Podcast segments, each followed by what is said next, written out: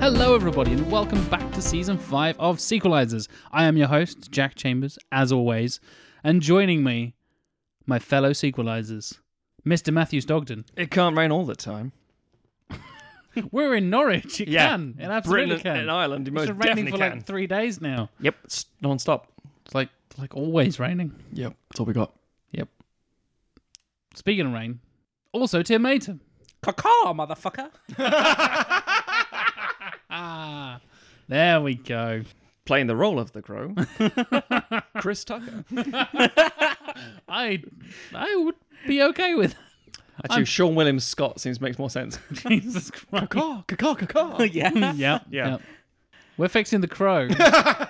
City of Angels. 'cause we are. That film not good. Not good at all. It's a tragic film.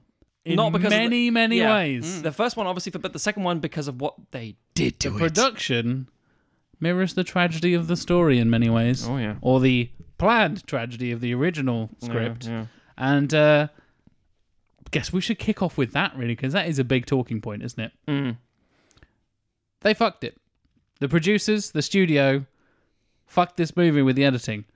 I think Yeah, could have actually been good. it could have been great. It Could have could've been good. Could have been good. To- I think Tim Pope, not a bad choice. No, he's a good guy. Not bad. Good- Yeah, good- yeah. Tim Pope could have could have done well. Music video director. Vincent Perez, Mm, Weird not, choice. Not great. Weird choice.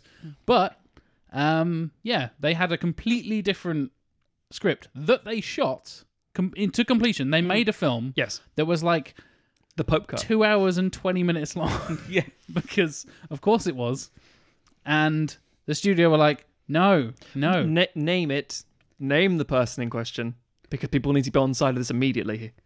if in, just in case you were like oh it can't be that bad harvey weinstein Yep, ruined this movie very much so. just add that to his list of sins it's pretty low on his list of sins No, but it's his professional sins. yeah Yeah, yeah, rather than his personal sins. but fuck me harvey weinstein fucked this movie Yeah. So this is an interesting point because okay, here's here's a bit of sequelizers what do we do moments. So before we get into what was the crow like, what's the sequel like, what are the other sequels like, what would we do, yada yada yada. We have to address one big factor here.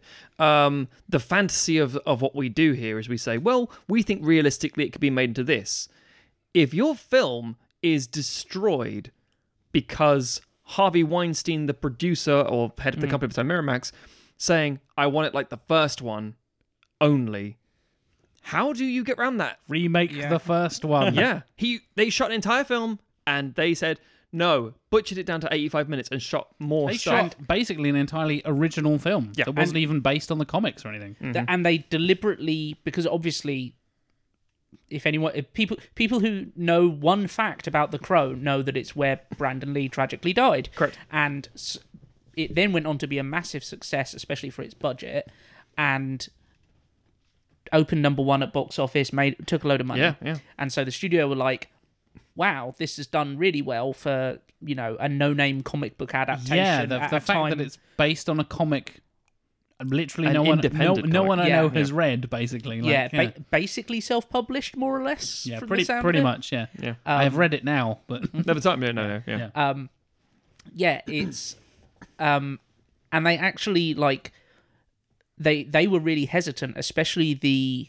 original writer of the comic book, really hesitant to do anything to follow up on it because James Abar was so close to to um, Brandon Lee, and he started working on a script. But it's like, I can't, I can't do this. I can't not see him in that role. yeah, I can't be involved in this. I wish you all the best, but I can't. yeah, So- and then the the producers actually went on like fan forums They did, to which say is really interesting. yeah to What would you like? yeah Yeah, which is fascinating because you go to the, the fans and say, "We want to do this properly." This is, only, this is like 1996. It's two years after the first film, The Crow, and they said, "What do you want?" And they said, "We don't want the same film again. We don't want it to pollute what we have the memory of." of don't Brandon try and stuff. bring back Brandon Lee in some weird Yeah. fashion. yeah Don't do that. don't don't use the same character Yeah, exactly. And that makes sense. And that's a good chat. And they said, okay, fine. Um, And that, that also tells you how different the internet was back in 1996. Oh, I know. that you could, a friendly forum. yeah, you could Yeah. Oh, go on a friendly forum and get useful those are the feedback days. from fans. Yeah. Today So- you'd be stuck on fucking 4chan or something. Oh Christ, yeah. Um, It'd be it'd be a Twitter poll. it'd be a Reddit nightmare. Yep. Mm. to, to give people an overview, because people might be scratching their heads at this point. 1994, The Crow, um, a goth's wet dream. Um, it is. I, I genuinely love this film um, because I saw it when I was 14 and was like, this is fucking amazing. and every in inverted commas Devil's Night, my wife will always say, "Can we, can we watch The Crow?" um, because yeah, it's a cool film. Um, Devil's Night is the 13th of October for those listening. Correct. And it's the story of well, actually, James O'Barr lost his was it wife or girlfriend? It was wife, wasn't it? Fiance, I fiance, think. yeah. Um, and um, to to deal with the emotional side of things and, and sort of a coping mechanism, he wrote a comic about vengeance and a guy going on on on a, a, a rampage, as it were. And the version of the film is s- slightly different from the comic, but Hmm. same sort of basic principle. So there's a young couple. They're evicted by a gang, effectively, who rape and kill Shelley Webster Mm-hmm. and her fiance, um, Eric Draven. And they come back. And a year after the event, he is brought back to life by a crow and it goes on a killing spree. But it's a very, the thing is, it sounds like it's like, oh, it's metal as fuck. And it is cool, but it's very much a Emily Browning poetry kind of thing. It's a it's a gothic tragedy. Like it's basically it's ev- if you've ever played a World of Darkness game, it's that. Hmm. yeah. Um. It is. It's it's kind of the thing that could have easily been a gothic horror sort of like Dracula, um, uh, Jekyll and Hyde kind of era, uh, but more sorrowful and soulful and, and- Yeah. and something that's quite quite tender. Um, anyway, he does this the rampage. He he gets revenge on everybody. He goes not only the people individuals involved directly, but the people who give the order, played by Michael Wincott, and I fucking love me some Michael Wincott. um, lots of great castness, um, and then uh, in the last moments of it all, he returns to the grave and um, there's only sort of two allies he had, which is a cop and a kid, and it's all very cool. Mm. Two years later, new film. Thematically, the thing that was intended was going to be set in a fiction, because it's a fictional version of Detroit, the first film, and this is a fictional version of Los Angeles. Hence City of Angels, yeah. Mm. although it should be noted that Devil's Night, um, Mm. the, the night before Halloween, was a massive problem in Detroit. A real Oh, yeah, massive no, don't doubt problem in that. Detroit at this time, um, and has only really in the past. 10 15 years, years, yeah. been sorted out like pe- there were huge incidences of like arson and people It dying was basically The Purge. Yeah, Yeah. yeah. It was basically like Robo RoboCop, kind of a, a, a documentary in a lot of ways. it's it's very interesting because the first film is super stylized, But and it's it still feels- relatable but to- still yeah. weirdly relatable because it feel it feels this City of Angels is kind of this weird, almost post-apocalyptic, but not in any kind of specified way Yes. Yep, very much version so. of Los Angeles. Uh, and the first film kind of feels like that of Detroit, but it's also at the same time, no, that's just kind of what happened on Yes. at Yeah. the end of October every year. Yeah. The second one to kind of spin into the the, the way it's shot and stuff. Oh, the rem- stylization, yeah. reminded me of the future as featured in previous sequelized horrendous film, Mm. The Quickening, I aka wanted to say Highlander that, Two. yes. Hmm. It very much reminds me of how Highlander Two is shot, especially like the streets that um, McLeod is walking through with like the hoverboard attack and all that Yeah, kind of shit yeah. with the giggling like cyberpunk dudes and all that kind of stuff. I guess LA kind of lends itself to that weird kind of semi post apocalyptic because it's Hmm. like you said, Tim. It's sort of. I guess it's post. I wrote that in my notes of like, Hmm. is this post apocalyptic? I guess it is. Sort of. In the same it's way the- kind of like the the, Blade, Blade Runner. Runner. Yeah. like I guess this is. It is it just a just a horrible future. That's not necessarily post apocalyptic. Hmm. It's just horrible future. I mean, you we mentioned the purge earlier, and it, it kind of feels like it, it feels like a, a city where any form of like authority or law Hmm. or public order has just kind of cleared out, and then just left everybody there, and then and then anyone who wants any kind of semblance of a normal life has also left. Yeah. and you've just got these. just drug gangs and criminals and yeah, mask or face painted vigilantes. Yeah. yeah, Not to the full extent, like not like Escape from New York, more like The Warriors. And you're like, The Warriors is another. Really Warriors is a touch great point. shout. Yeah, but it's an interesting thing because they took all the concepts. I think if, if- there are so many like interviews and things with like Tim Pope especially about what they were trying to do as an actual new step for the story. he was pissed off as well. Oh, fuck, he was he furious. completely dissociated himself from Yeah. it. Refused to do the commentary for the DVD and all that kind of stuff. Understandable. Yeah, And, and, uh, uh, Goya was involved, wasn't he? Although I David Goyer don't- wrote the fucking. yeah, I thing. don't like Goya, but I hate Goyer. I, Yeah. I can Fuck see David how I'd be Goyer. annoyed with this. So there's some interesting things that they wanted to say. Like we're going to a lot of similarities, but things that are tonally similar. So, for example, rain is a big th- part of the uh, uh, of the crow. This one tried to do it with smoke, and it's like that's an interesting or like a misty kind Trying of to thing. do like elements or something almost like yeah. Exactly, and it's an interesting The concept. I, Mortal don't, Kombat theory.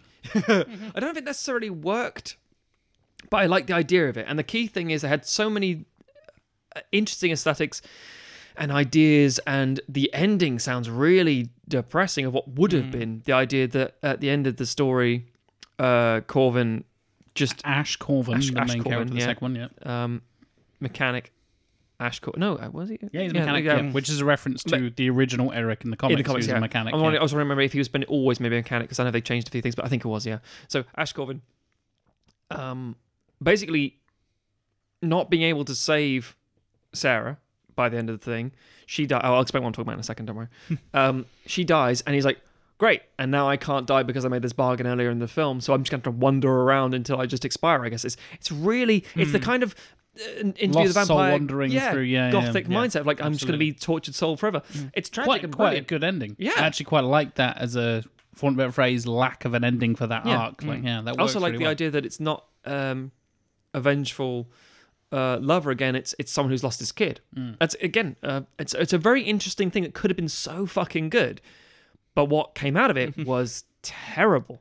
I think that that was the one part from like looking into the what what the original film was going to be and also what the what the end result is. That was the one part that didn't really work for me because I don't feel like that works with the kind of the gothic romance of Hmm. the concept. Like I think that's harder to do. Like not that it's not an appropriate source of grief obviously and stuff like that, Sure, but sure. I think it just doesn't I don't think it pops in the same way.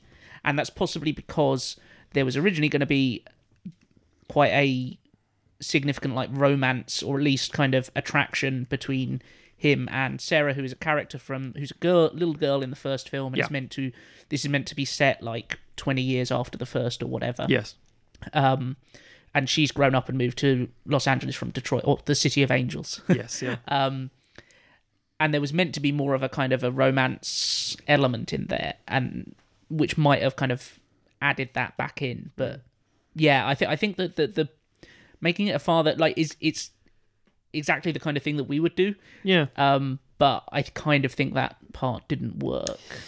it's it's a very again without seeing the what could have been because I mean Yeah. we should clarify that there's the direct the theatrical cut which is shit. There's the in inverted commas which is like ninety eight minutes think long, there hundred was, yeah. some hundred minutes long, something yeah, like that. and the director's cut which I didn't realize until fairly recent to be honest with you, is not the director's cut. Correct. They just added more stuff in. It's put back in the deleted scenes Hmm. as an extended. Right. uh, So I, I have watched the director's cut, quote unquote, the director's cut, and bits and pieces of the fan edit, which we'll get into in a moment. Yep. But the director's cut basically just has more shots of the crow flying and more shots of Ash riding a motorcycle. Yeah, just Because that's B-roll. what this film is. That's what this film needed. yep. B-roll. God forbid we have more fucking. It's just the crow flying through streets. Mm-hmm. And by the crow, I don't mean the cool, broody character from the first or even the second movie. Hmm. A literal bird Yep. just flying and going, ah! And that's it. yeah. Yeah, it's, it's motherfucker. or alternative. That would have been better. yeah, it's it's very frustrating because uh, these series very much seem cursed because the first film, uh, in my personal opinion, Killed Brandon Lee. Kill Branley. In my opinion, no, it was it was brilliant, but also John Landis showed up. John Oh my God. rocked up on set and said, "I'm going to ruin this." Um, How no, about he fights a helicopter oh, um, in the dark? it's a great film. Second one could have been great, but was butchered. Third and fourth, I want to say, are in elements interesting, but mostly forgettable. I have now seen the first three Crow movies. I have seen Oh, you saw that one. Salvation. That's the one Is with mate. That's Mabius, Mabius. and Kirsten Yeah, Dunst. that's Yeah, right. That's fine. it's better than the second one. Which is the one Yeah, it with, is better than the second with uh, David Boreanaz. That is Wicked Prayer. Is that Ah. Ed Furlong as yeah, well? it's Ed Furlong and with Yeah. David Boreanaz. and Tara Reid. T- Correct. Yes. Yeah. That's not good. I watched the trailer for that. I didn't watch that. I didn't watch that fucking I movie. saw that years ago. It's not good. I haven't. I haven't seen all of, but I saw parts of the TV series, Mm, yeah. which was I did interesting. not know there was a TV series. um, Yeah, In it's not. 1998, Oh, they is did it? the Yeah. TV series. Yeah.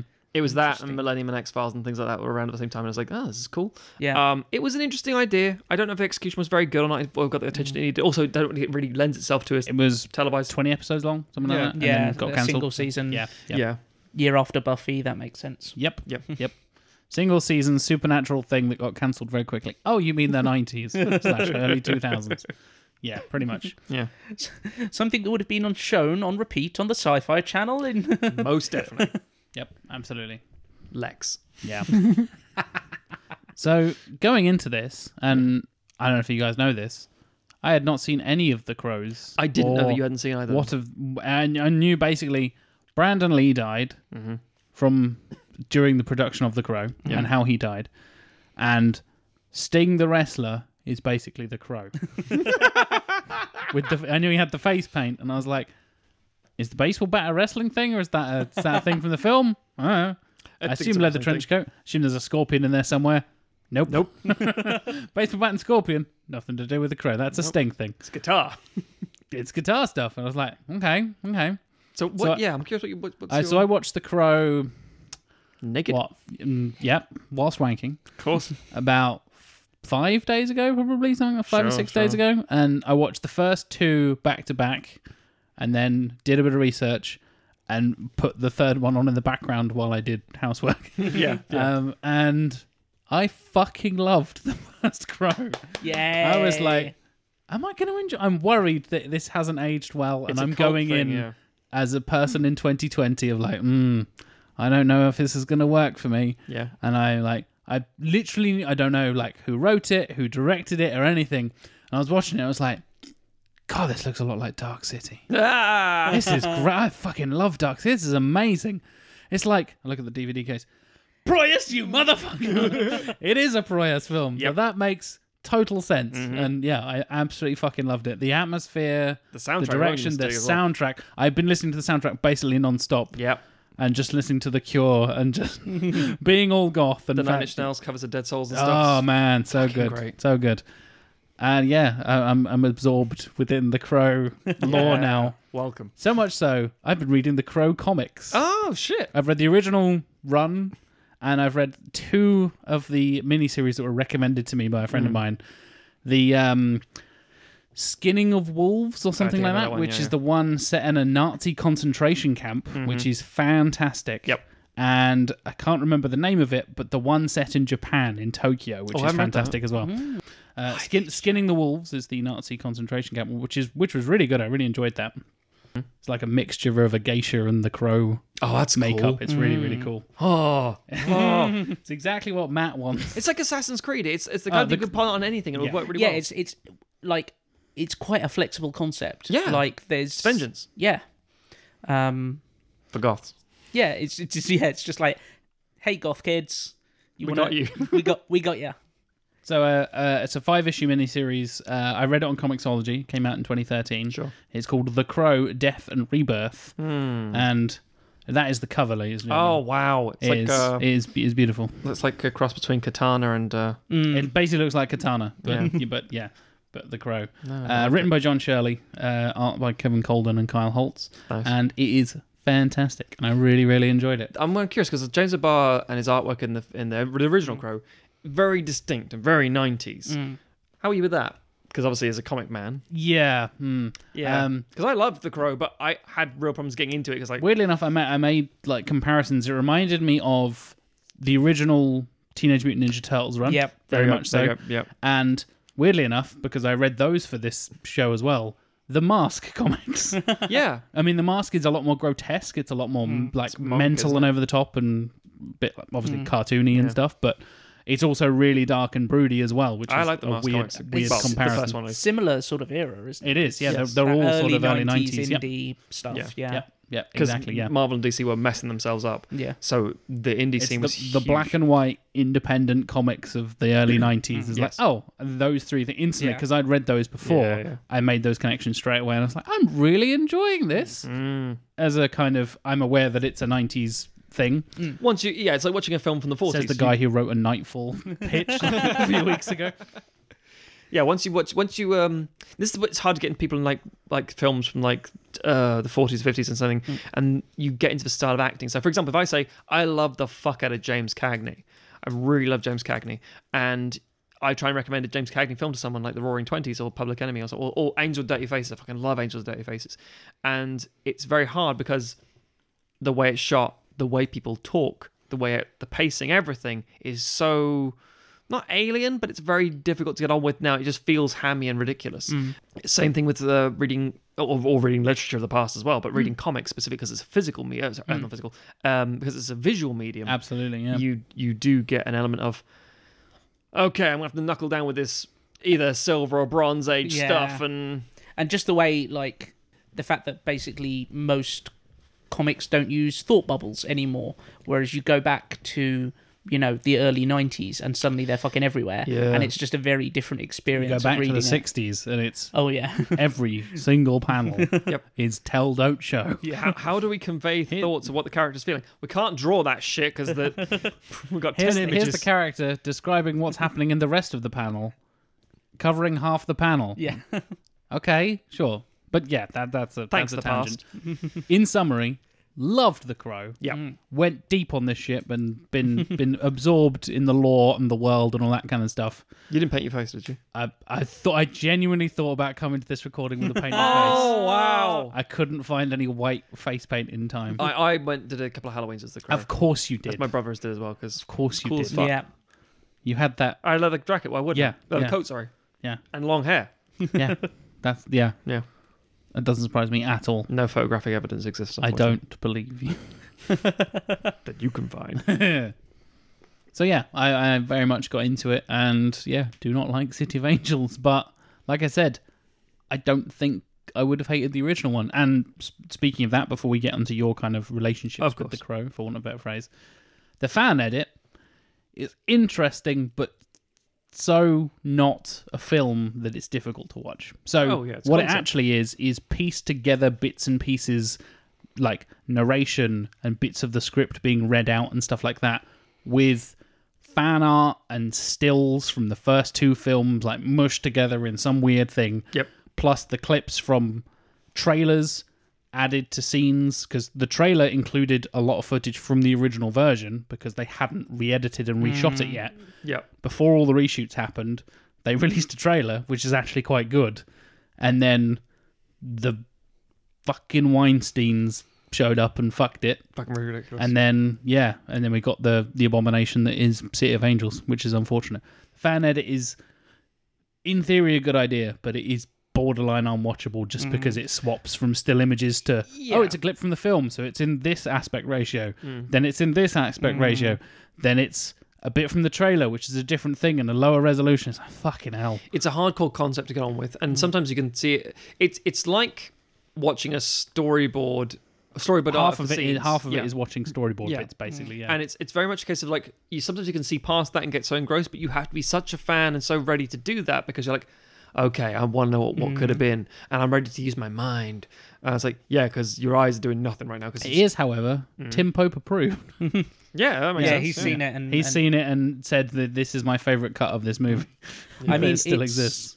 it's worth pointing out that we're basically coming up on the 25th anniversary of it now Oh Yeah, wow! yeah. Yeah. So it and g- given the Harvey Weinstein's fall from power, might be worth getting like some kind of. I mean, I Internet. we are not the people to get get there. I'm sure that there are far more passionate Crow fans out there who've Yes. been keeping this kind of uh, the the spark alive for it. The people who've done these fan edits and put the time and effort into it might be worth like kicking off some kind of campaign to get a closer to the original cut of this film released. And I'd Hashtag be- release the Pope cut. yeah, and I'd be not shocked if it turned out that there already was. Well, they're all, Hmm. Mm. they are working sort of on a remake starring Jason Momoa Oh. but I think talk stopped because he wanted money and they didn't have Yeah. any money or something. So I was going to say that Yeah. there's an actually similar version of this.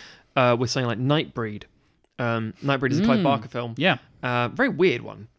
Uh, it's it's it's interesting. I won't go into Nightbreed right now, but it's very much a cult hit. And Arrow and a few other people who own the, well uh, it's- these Blu-ray companies have been making these amazing editions of Blu-rays, and I believe that's the kind of perfect medium for this thing to come back with. Um, to do a revisit of City of Angels, and let's face it, Miramax and Weinstein Properties aren't under the, as, as Tim said, aren't under the complete thumb, as it were, of a monster. Um, and therefore, subsequently, actually, yeah, this could be a real thing. But again, it's the case of is there going to be much interest? Is there going to be much thing? But then, uh, fucking Nightbreed, for Christ's sake, who the hell? There's, it, there's a hardcore fan base, which especially with things like gothic, sort of almost there, horror stuff. there is is a definitely- huge cult following for the Crow stuff in general. Exactly, and I, th- Absolutely. I think it's not it's not unreasonable to assume that it could happen. And I'd be very mu- I'd be very interested because I genuinely like to see a version of this which was really fucking good. Absolutely, There yeah. is there is a uh, change.org campaign uh, that has release the Pope cut. re- uh, released the original cut of uh, Crow City of, Of course, there Angels, is. uh, which currently has 163 signatures. Nice. So it's not it's not uh, Consider that 166 signatures, right, boys? Hey! um, yeah, and was started looks like a couple of years ago. So um, And people have been banging on this though since the Yeah. early 2000s. So I mean, I, I, it's it's possible. And I think it doesn't even need to be a big enough market. It just needs to be a case of is it easy enough for them to do? yeah, And because this film already exists and it's on film, not digital, Hmm. Yeah. it's easy to clean up. It's very possible. yeah, it's because presumably the archives have the footage. Yeah, I should you know, it's not 1940s Hollywood where they were just like chucking stuff out Yeah. to make space. if they did a fucking newer version of the fucking quickening, Yeah, why why wouldn't you do this? Absolutely, Mm. yeah. So we've learnt that I hadn't seen any of the crows. Now I've seen a lot of the crows. Mm. Matt, you grew up with the crow Yeah. in some ways. Teenage Matt, Yeah, definitely. obviously. If you've ever met Matt, this makes all the sense in the world. Tim, how did you become first introduced to the supernatural wonder that is the crow? So I saw The Crow probably when I was around 20, Oh, okay. um, maybe a little bit older. Mm. Um, I can remember uh, The Crow was one of those things where I can remember seeing it uh, advertised in my local video shop Yep. um, back in the day. Uh, and it was one of those video covers where it always slightly freaked sensitive young Tim out. that, the Alien 3 poster, and Hellraiser. Uh, Question, Tim, mm, because I believe there are two terrible fucking no, there are two covers for the crow in this country Mm. in Britain, and one's fucking abysmal.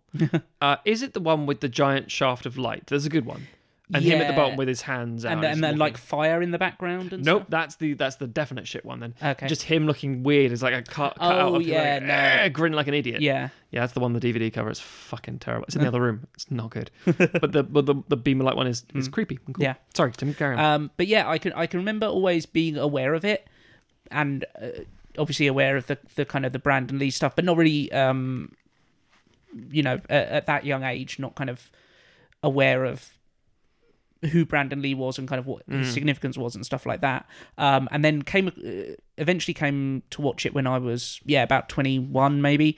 Um, shown it by someone who really loved it and was just like holy shit yeah why didn't i watch this when i was like 15 or whatever um because i didn't know enough goths basically That's unfortunate. um even though matt and i went to the same school I could i- if Tim had bumped into me, I'd have said, "Oh, sorry, man. Watch The Crow." uh, bye. Um, Actually, of all the films I recommend, The Crow would have been the first one, but still, Yeah. that's good. Uh, Absolutely, absolutely would have been. Definitely. um but yeah no I, I and i think i would i would kind of agree with jack and say like it holds up really well because It still it's does, yeah. because it's so stylized And That's exactly what I was about to Um, say. Took the words out of it my doesn't mouth. it doesn't attempt to look like real life Mm-hmm. it it has its own universe in a, in a very like and we talk so much about comic book adaptations obviously on this show and course. you know stuff like that and it's it's one of those really good examples of uh, a film where it feels like it's in a heightened reality and it, fe- it it's obviously someone a director's very particular vision which is translating a very particular vision in the comic books and i think it does it you know from from what I know of the comic book. I've never read the comic book. I, I didn't dive into my crow lore as hard as Jack did. Um, Few people do. Yeah. Not even Stockton. but it seems it seems like a, a an honest adaptation of the comics, even if it's not a you know a, a beat for beat Sin City type thing. yeah. Um, and it yeah, I think it's just so um, it has it has got that kind of timeless iconic quality to it because it's there's not a lot like especially in the realms of cinema like I mentioned like World of Darkness games and there there's obviously like a lot of TV and stuff that kind of dabbles in that area but it's more the kind of thing that you get in like literature and stuff like that that kind of Yeah. gothic Yeah. romance you know it, you can point to something like um, crimson peak you know as something it, it's something that hollywood doesn't necessarily know quite how to market It feels Obvious- like a bygone thing, yeah especially. obviously like this has the angle of like oh it's you know there's a revenge flick but it's not like it's not purely a revenge flick Yeah.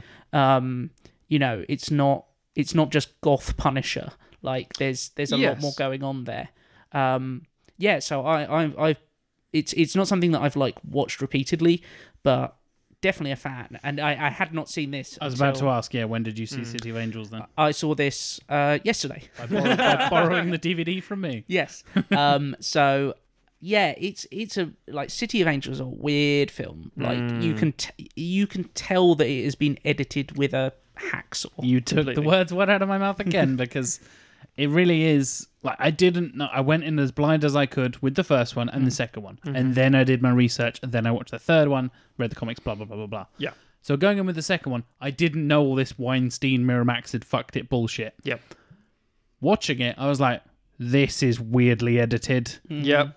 And um, Matt and I t- talked about a, a YouTube video. It's uh, from Bad Flicks I think so. Yeah. good bad flicks on uh, YouTube, talking about why the first Crow was so good, and then why the second one doesn't work, and how it's all pulled apart. And he's like, you may notice in this scene he's holding a gunshot wound that he never gets in the film because they cut that scene.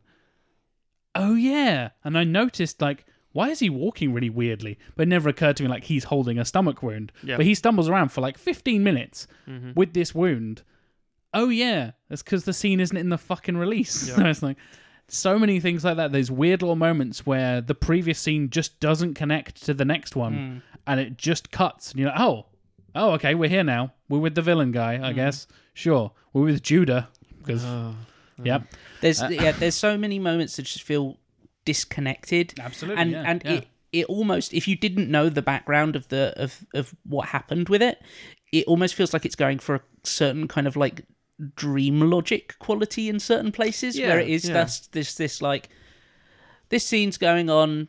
rah, rah, Oh no, no! Now we're here somewhere, and like, oh, what's happening now? Don't worry about how you know this person got there, or you know, uh, like why the villain knows to like kill the crow and suck Mm-hmm. its power out and stuff like that. Um, it's it's a very yeah. There, there's a lot that's kind of you feel has been left on the on the cutting room floor, obviously. That, Yes. That, Yes. that would make for such a more cohesive um film.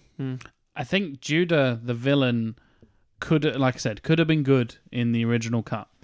But like, as you said, Tim, his knowledge, his powers, his ability, like his control over like his gang and stuff, and his knowledge of the crow and the law and all that stuff, is never fucking explained. No. But it's explained in the the the other cut, the the Pope cut, for want of a better phrase, that he has drowned and he died for like three minutes, or he died on an He'd been operating to- table been or to something hell, like that, yeah. and he'd been to hell. Yeah. because he makes the line when in the big final Yes, fight, he yes. says.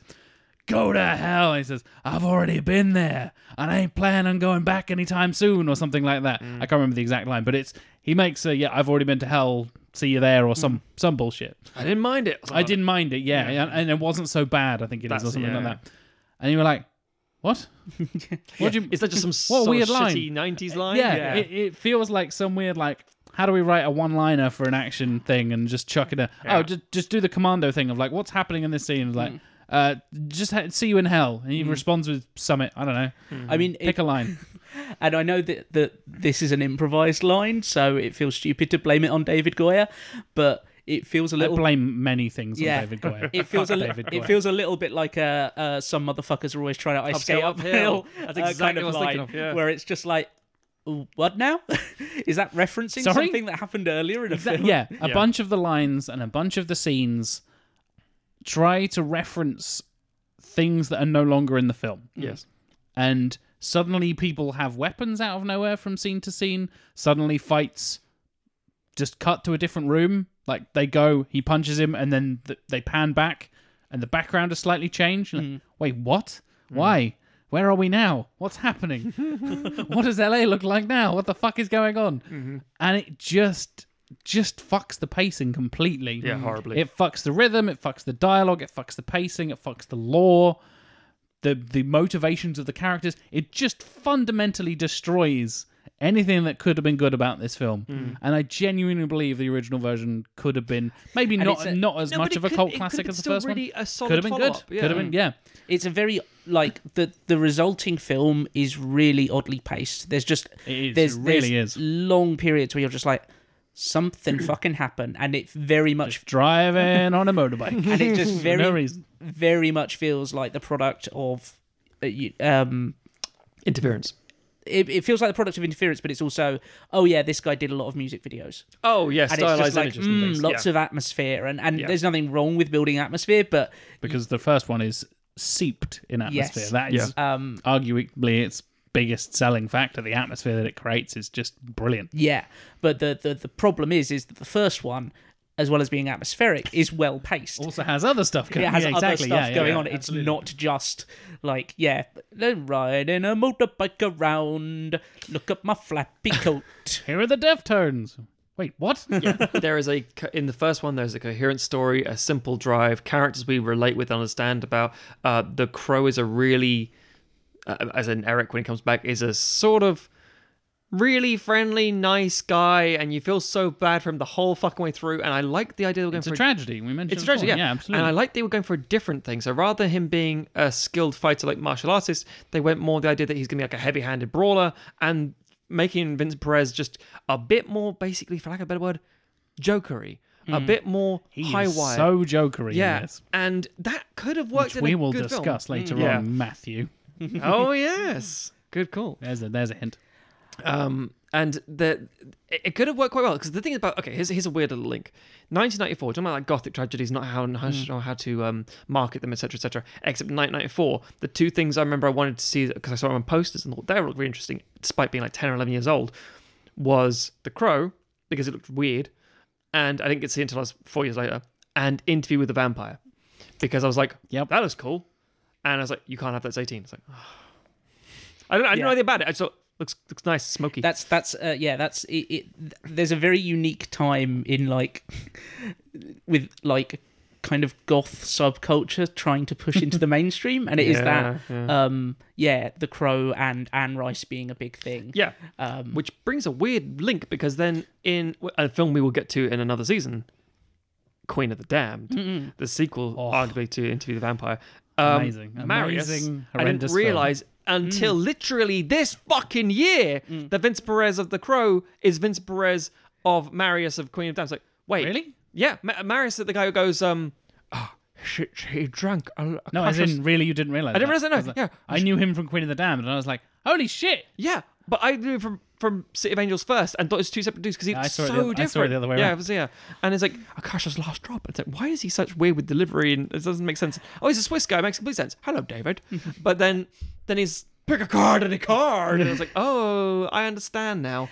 Now I get it. I like. I thought that Vincent Perez does a good enough job in this. He does, It's he's fine, very in a weird clearly way. a, performance that has been butchered by the editing. Yes. Um, and f- from everything that you kind of looking into the film, it seems like a lot of the more emotional beats have been cut out, and Yes. you know all, all that kind of stuff. about a guy's kid dying Yeah. and they butcher out the emotion. Like Mm. fuck's Mm-hmm. sake. but I feel like there is an alternate universe because because Vincent Perez, apart from doing Queen of the Damned, he's mostly done French, Well, French and cinema, European yeah. French cinema, largely European cinema. But I do feel like there is an alternate universe where he is Christopher Lambert Mark II That's a good universe. because he's there's there's definitely moments in this film where it's like "Oh, I see. I hear the Swiss accent leaking out there, Vincent. Uh-huh. Yeah, I see what you're doing there, sir. yes. You old peacock. no, I, I, yeah, I can definitely see what you're saying. Again, alternate universe where this was a huge success and everyone said he's gonna be a great star. Goes on to do bigger, better things. He might have had a big role in the Matrix for all we fucking know. Yeah. It could have been like one of those like, oh, of course you get this guy in to play, you know, uh, one of the other characters in the Matrix, you know, or rewrite the. It's it's a weird thing to think about trajectory. We talked about this in the Lion King episode where we're like, if a Lion King two is done in the cinema, it changes how a lot of it goes.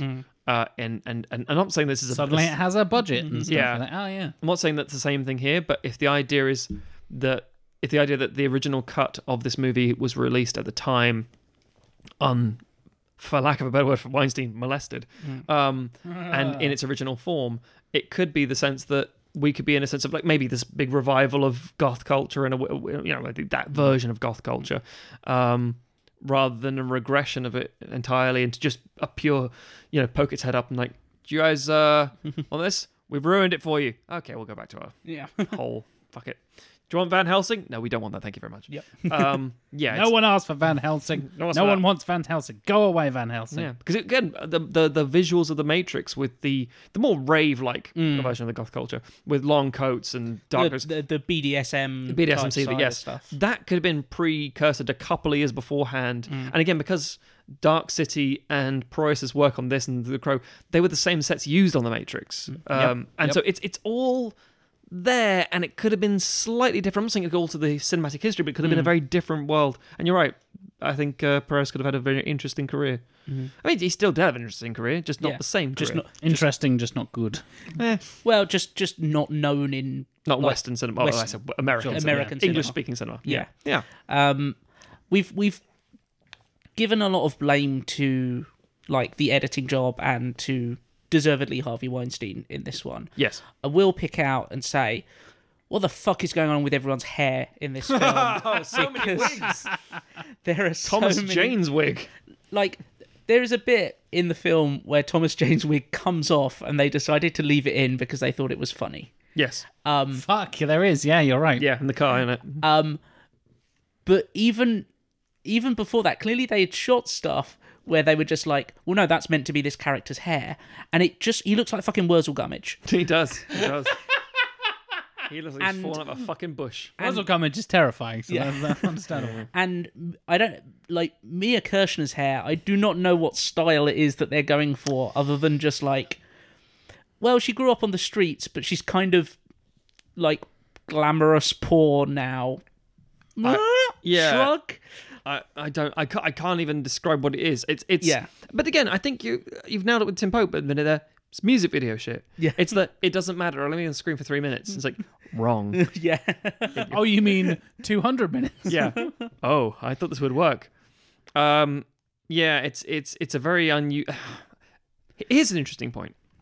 Apparently, James O'Barr, I think this is correct, mentioned that the original look for the Crow in the comics, largely inspired by Iggy Pop, who couldn't be available for Mm. Correct. the role of Fun His, Boy. I want his to say physicality and the way he moves Yeah. and stuff is inspired I by mean, Iggy there's Pop, yeah. there's some images you can see from the Crow comic where it almost it looks like he's like taken pictures of Iggy Pop Oh yeah, traced him. and traced his Very much so, yeah. He's traced- using him as a reference. Yeah. traced Yeah. Iggy Pop's weird body that looks like a blow up doll full of snakes.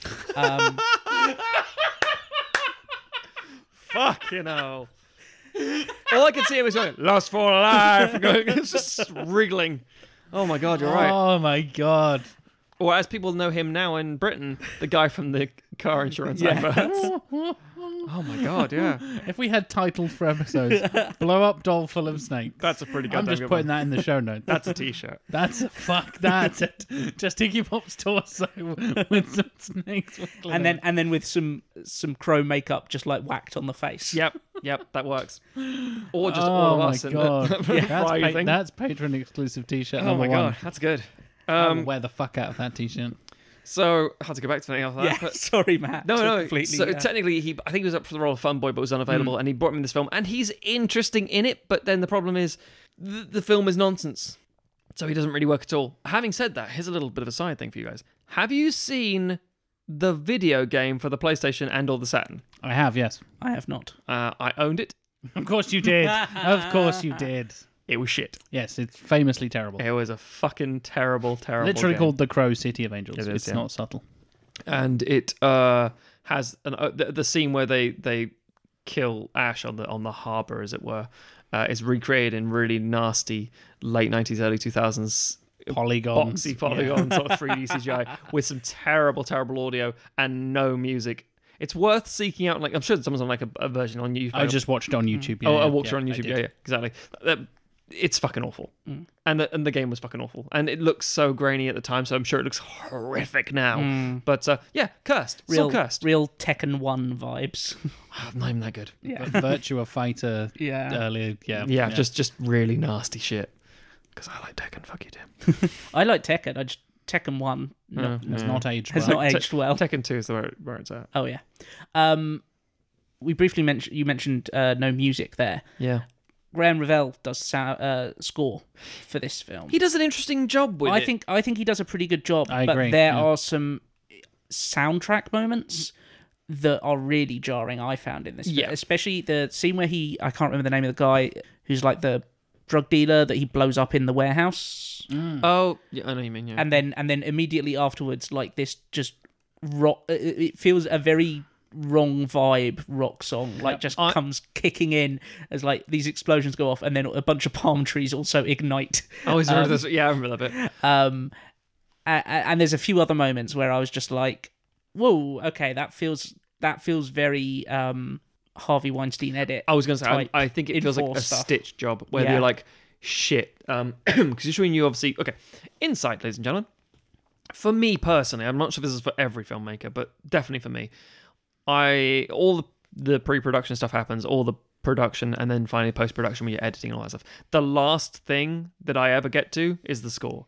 So the sound design, all that stuff, the visual effects is all there, um, and then I will send it to David, a friend of mine who does the score work for my films, really fucking fantastically, and he'll come back with ideas and thoughts and things like that. And so if you've got a complete film and you hand it to them and the themes are at work and you know what's going to come back and much in the same way like a performance or visual references or anything like that, you have character themes and you have m- stuff that's markers basically things- Hmm, motifs and stuff like exactly and it's all or even like if it, I think I'm pretty sure Graham Revell did this there's references to how the um, original melodies of the crow work in there Yes, but there they're are, yeah, Mm-hmm. reprocessed and definitely, thing- yeah and so if you butcher that and say here's a new cut you don't always have the time to pay a person to make another score because you have to pay them to do another job. It's like saying that the reshoots do another another job. To make them do another film costs a lot of money. So you tend to just say, okay, we have the score already. Scene, cut the scene here. It's like, well, we're gonna lose all the music. Just fucking sling in Cut to some a different Deftones. Mm-hmm. bits. It'll be fine. Yeah. And you just usually sing in. uh, It's not even also like just like um, if you can't sling in a bit of a song because let's face it, the Crow does work in songs really well. So Mm. they had the almost Like I said, the soundtrack for the first one is fantastic. it's brilliant really good. damn good. Um, but you have the precedent then to just say, sling in a rock song yeah and put in like Poe or something and problem solved.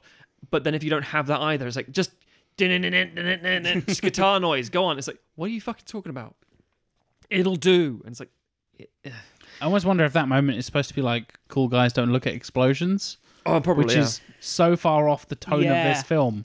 It's just like get a cool explosion, and like you said, Tim, set the trees on fire. Yeah. It's gonna look really cool. He'll look really cool and badass. Like, yeah. No, he's supposed to be in darkness. Yep. And be all broody. That's what makes him cool. Not he's not fucking Tom Cruise. His, yeah. The thing that makes him cool is his feelings, not. And it sounds like a really wanky Hmm. thing that's to say, the but that's most it. emo thing you've ever said. Yeah, that's true.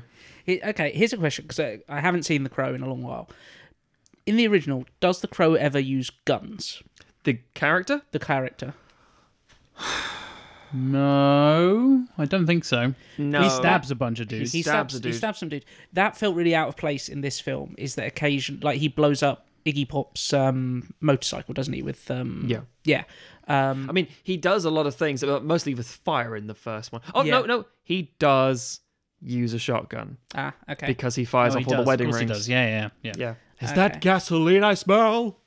Okay. Something along those that's, lines. That's fair. That- I'll allow it. it. It felt a little bit jarring to see him with a gun um, in, in this, but No, um, he I, I'd does- imagine it probably feels a little bit jarring in the, the first one as Hang well. on, am I misreading this entirely? Does he not like wipe out a room full of people with guns?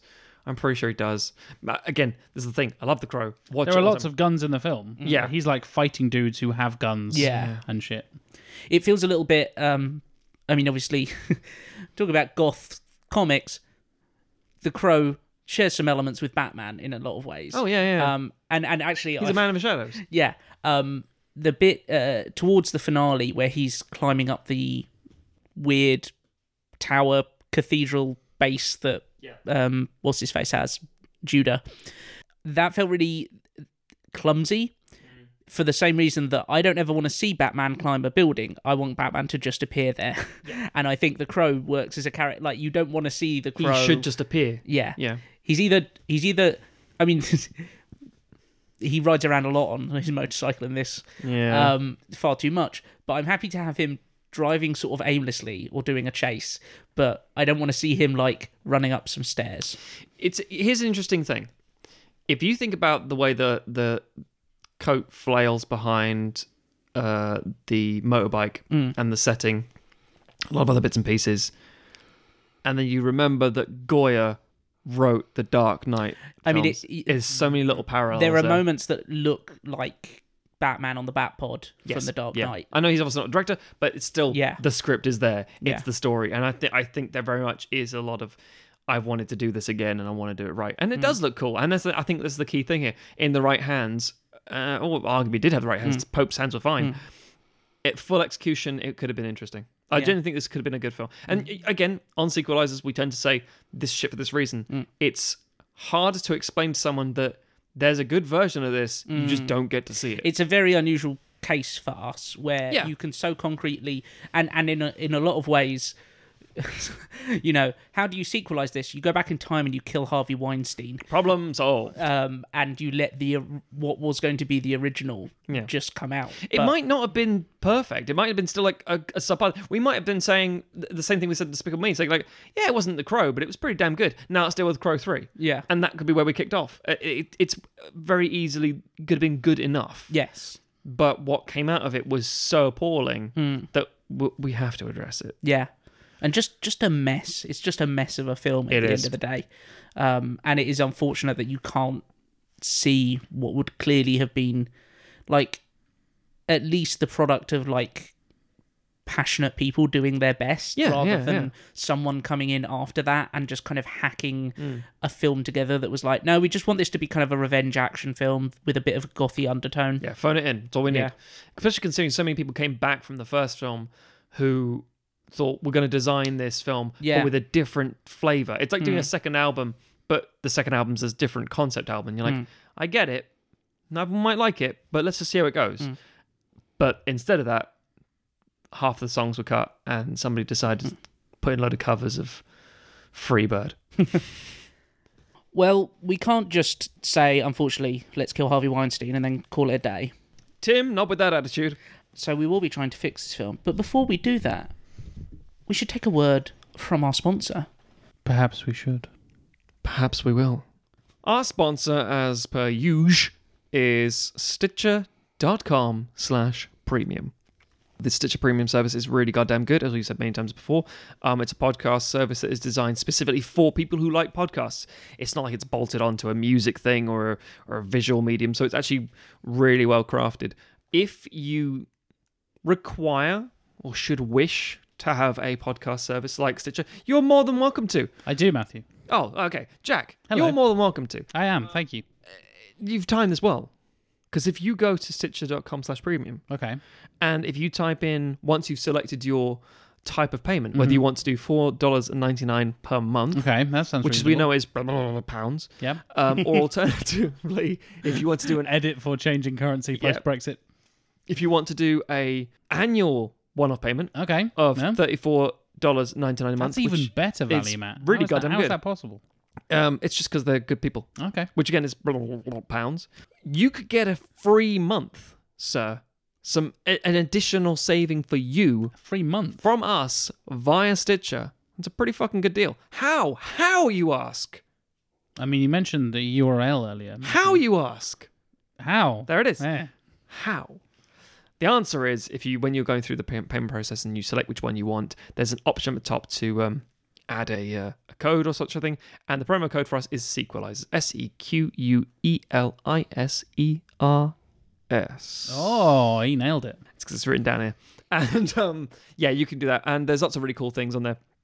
There are bonus episodes, there are original things, uh, there's comedy albums, all sorts of stuff. I'm going to make a recommendation for uh, much in the same way that The Crow is a very niche film that a lot of people might really enjoy, but let's face it, it's going to hammer home to a very specific kind of individual. I'm going to hit all 14 year old Matthew. yeah, for you, Matthew. I- I'm I'm gonna I'm gonna delve back into my past again. It's 14 year old Matthew, Matthew. Oh, mm, and also dangerous territory. it is really, and also 35 year old current Matthew, and say, Oh. hey, hey, all my weebs, all my weeaboos. Oh, here we go. Here Come we go. out, come out of the woods. Um, I'm going to recommend something that's really interesting: the Anime Nostalgia Podcast.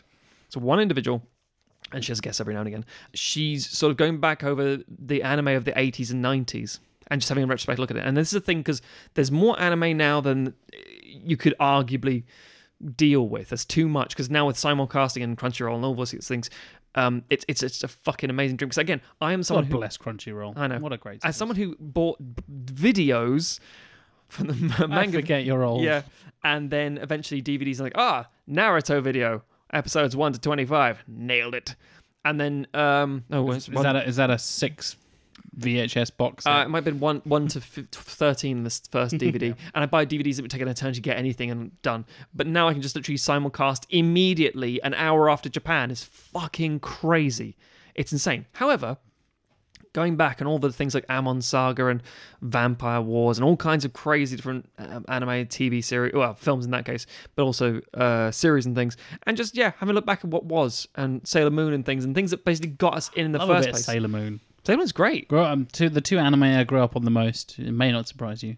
Sailor Moon Dragon Ball. Correct. Yeah. Yeah. yeah. I mean, it's, it's Western Gateway. I'm a kid of Along the with- nineties. along with Gundam Evangelion. Wing, probably Evangelion, Gundam Wing. I remember Gundam Tenchi Muyo. Wing. Tenchi Muyo. I love Tenchi Muyo. Outlaw Star Haven't was thought about that fucking thing. great. Cowboy Bebop is the big one. Cowboy Bebop is Yeah, my favorite. it's it is. But it- I saw that much later. yeah. Now I'm into shit like Love Life and I cry. But anyway, the point is that uh, You cry because of your love life. no, Love You're a Life married man. Love Live is an amazing, it's a beautiful anime, and uh, Laid Back Camping is a beautiful anime. I'm not going to put beautiful animes, but yeah, I'm it, basically 14 year old Welcome to Matt. the beautiful will be- anime podcast. Will be disgusted with the s- anime Matt likes now. It's like more- Matt's like, I like Max and the robots and the cool stuff and the harem things. It's all great. Great emotions. And What you like now, Matt? I like uh, the story about the girls who are trying to save their school, and they sing songs for their school. what are you talking about? Just it's beautiful. Pitch Perfect. Fuck I- off, I Matt. know. I still watch Naruto and Boruto. Oh, it's fine. Then carry on. Mm-hmm. But the point is that yeah, that's a good service to get, and if you want to, you can find all those things and many, many, many more on Stitcher.com slash premium. Enter the checkout code Sequelizers for your free month. Yep. And uh Do it. As is Sequelizers tradition, before we get to actually fixing this pile of hot garbage, let's get into the Rotten Tomato scores, shall we, gentlemen? So, from both of you, I would like the rating for 1994's The Crow and 1996's The Crow City of Angeles. I'm really torn. Okay, do you want to go first, Matthew? Sure, why not? Please. Tim, you okay with that? Yeah, go for it. Thank you. I'm really torn because I think Crow isn't going to be nearly as high as it should be. Mm. And I think my opinions of what Crow 2 could be could be ruining it. I agree with you Mm. going in. Okay. I will neither confirm nor deny No, that's whether I fine, was fine. surprised from the results, All right, but I let's- agree with you. Let's bash them I out. thought, oh, I assume it's a bit of a cult film. It's going to be underrated. Yeah. Let's bash them out. Let's bash But them I out. fucking loved it. So, I think the Crow's getting a 74. okay. I think City of Angels is getting a 21. Okay. That's it. That's it. I'm out. Okay. Done. 74 21. I- Mr. Maton, what do you I reckon? think Crow will actually be done pretty accurately Oh. because it, it opened at number one at the time. Not number one of the critics' heart, maybe. Hmm, maybe. This is really. You're right, I, though. You're right, though. I think I'm going to put it up at like a 84. Oh. And City of Angels. City of Angels, it's really hard because you can see the potential, but it is such a bodge job. You went 21. I did. I'm going to say 15. That seems fair.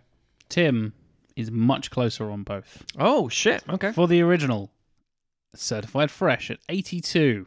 I think that's pretty pretty reasonable. It is. Pretty- Yeah, yeah, okay. yeah, yeah. And also pretty reasonable twelve percent Oh, for us. yeah. City of Angels. Wow.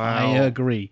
That is one of the larger disparities we've That's had. a We, we very usually big talk gap. about the the sequel, the classic sequelizers gap in tradition A Mulan to is zero. around is Mm-hmm. around a fifty. yes.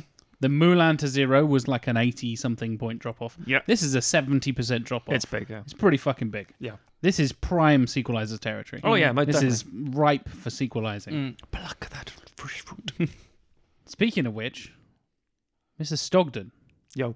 I hand it over to you to fix this pile of hot garbage. You you were the chosen one, resurrected from your grave to. Uh, Ah, so can you resurrect this film, Matthew? Maybe. Let's find out. Much in the same way that Assassin's Creed is the kind of thing that can take place almost in any timeline, I thought about how, and- and also Right. having read quite a bit of Ghost Rider, which also has a f- really cool version set in the American Civil War, I thought to myself, do I try and make this in a different country or do I try and make it in a different time period? And I really, really, really wanted to. And now you've mentioned about the whole Japanese one. I'm like, oh, I did, everything in my system wants to do that. So I read, like I said, I read both the Nazi concentration camp and the Japanese ones before I read your pitch. Oh, And I was like, oh, has Matt basically done one of these? Because they matter as fuck. I think you'd really enjoy both of those stories. I d- d- spoilers. And- I didn't do either. Exactly. I- At I, was all. Mm. I was very very surprised at how different yours was because as soon as I read The Crow in Japan, I was like, oh, Matt. Matt, that's what you mean. Yeah. a cult goth classic set in Japan. It's a- That's Matt Stogden, it's a- baby. yeah, it's a good saying. That's Matt Stogden to a T. Yeah, but ultimately, But alas, I didn't even go close. I wanted to do something. I tried to do something that was grounded and felt like it just could come afterwards. So here's a few things to go from from from the very outset. First things first, we're changing the release year. Uh, this is partly to push it out Harvey Weinstein's mind um, in some way, shape, or Mm-hmm. out form. of his cold dead hands because we traveled back in time and killed him. obviously obviously but in this case it's more just because there are other things going on and it's not a priority for them so they're not going to be as focused Suit yourself. so i'm releasing it in 2000 I choose to believe he died. oh that's fair and that's fair Mm. and we're all happy with that it comes out the year after the matrix people are more up for that kind of thing again so i think there's more of a Mm. more Mm, okay. of yeah, yeah. a, a hungry market for it in that regard i'm changing the title because i can uh, i'm calling it the crow requiem because that's quite uh, it's a bit cheesy but it's It very is a much tad cheesy. Yeah, we, But it's- well, we me- I've mentioned World of Darkness multiple times. Yeah. that's right up their avenue. Exactly. It's, it's the kind of thing you'd expect a Crow film to be called. Mm-hmm. I mean, there was like Salvation, all sorts. It, it, it's it's apt. I'm changing out the director. Hope, Pope's fine, but ultimately, he's only done this film from I was, I correctly? was going to say, yeah, He's I in think the this is music videos his in this. only film. Yeah, And let's face it, this is enough to put you off for life. yeah. He- and it did. It Yeah. literally did. Yeah. So I've gone for another music video director, primarily because of his work on Constantine, starring Keanu Reeves. Obviously, Mm. this was later after our 2000 setting, but bringing him off music videos, and that's Francis Lawrence. People know him now because he's the guy who did the Hunger Games. Hunger films. Games films. Yeah. And I think he's got a good eye for action and ambience and setting and, and kind of hor- horror elements Mm. Yeah. and things. Mm, Yeah. I see that working. And I think again, bringing back a lot of the old crew who worked with Proyas and stuff would be quite nice. Yeah. I didn't mind bringing Proyas back as an idea, but by 2000, Proyas is very different as a director. yeah. That, that was my initial thought. Not gonna lie. That When, is- when we first discussed this, and once, Yeah. I, like I said, had the revelation moment of, huh, this looks like Dark City. I thought like, oh, and keep prayers on that. Might that might work quite well. But I actually quite like quite Lawrence. But we we will discuss that. Yeah, exactly. Because I was yeah, Indeed. certainly gonna have a, have a change between it. Proyas goes downhill so Agreed. calamitously. Yeah. 2004, he does I Robot, very different. Not, I don't think it's a bad film. It's Mm. No, it's, it's no. fine. Then he does The Knowing, which is it's an interesting Mm. thing for a couple of minutes. and It's it's an odd movie with Yeah. Nicolas Cage, and then he does Gods of Odd Egypt, mo- Oh, Yeah. There we go. and I can't. I can't. there we go. Bryce was going to be doing a, an adaptation of Paradise Lost, which is my favorite book, and I was like, "Mm, maybe don't. and have Bradley Cooper as Satan. I'm like, that's a, a really interesting idea. Don't. And now I've seen what Gods of Egypt was. I'm glad. I'm glad. Yeah. Did you not want mech armor Satan? Uh, I mean, nobody wants it, but you get it because it also sounds anime as I fuck. robot Satan Um, okay. down in level five. So I'm going to be bringing in a lot of stuff here. Um, my returning cast is one individual, and the remainder of my cast is basically a fuck ton of grindhousey individuals and people who work with later with Rob Mm-hmm. And Zombie and things, someone of note. and someone of note. We will And definitely be talking about. you're so excited about this. It's I'm im- so I'm excited. so worried. Um, I'm returning wet, cast moist. Sergeant Albrecht, Ernie Hudson. Yes. Okay. My first note when I was watching the second one, I really miss Albrecht. Ernie Hudson's great. He was good. He was great. He makes it very grand Shame for he- us as well. Yeah. Yeah. Glad you brought him back. He's missed. Yeah. Well done, Matthew. Um, good start. Good start. We're off to a good start here. Thank you. Keep the ball rolling. I'm gonna go with uh, basically gang name stuff. You don't need to worry about who they are just yet, but we're gonna go with things. and I might not even worry about trying to describe who these people are. We'll see. Steel with an e at the end Of course. is Bill Mosley. Like like Peter Steele. Yeah. Bill Mosley is a, f- just a great actor. Um, he's most famously, I think most people know him now from The Devil's Rejects and stuff like Very that. much with so. his yeah, long that's, where, hair. that's where I know him from. yeah. Uh, then we've got Grizzly uh, is Sid Haig. Speaking of the Devil's Rejects. Yep. and House of Sid Haig's Thousand clown. Corpses, almost. yeah. something- Yep. That's something. Rest in peace, Sid Yeah. Haig. Yep. Yeah, he's he's just a very distinctive figure from the from that period of time, um, from the sort of black exploitation stuff as well. Um, Captain Rydell is Ken Forey, who's the guy most people know him, I think, either as the dad from Keenan and Kel, Yes. Holy shit. Yep. I didn't make that connection. or alternatively, he is also uh, the guy from uh, Dawn of the Dead, the that's, main character. Mm-hmm. That's what I knew him from. yes, exactly. Never fucking occurred to me he's the dad from Keenan and Kel. fucking hell. I mean, The 90s just came crashing down around me. again, I watched the two things simultaneously. I was watching Keenan and Kel uh, on like, Nicolas Cage TV stuff, and thinking, this is great. Keenan's You had great. Two screens. And then I was also watching zombie films and thinking, wait, that can't be the same guy. If you time it right, they sync up. Oh, you play Keenan and Kel backwards. Yep. And if you get Pink Oh, Floyd at the same Lip, time, roar, and soda. we have a guy called Snakes. Time to bring in a wrestler, Oh, here we go. You wonder why I was so excited. Diamond Dallas Page. Heck yeah. Does he do yoga? He Absolutely does. And does his little diamond He thing. does something. He's very much. A, Does he um, do his wrestling moves in his movies like The Rock did back in the day? Probably, yeah.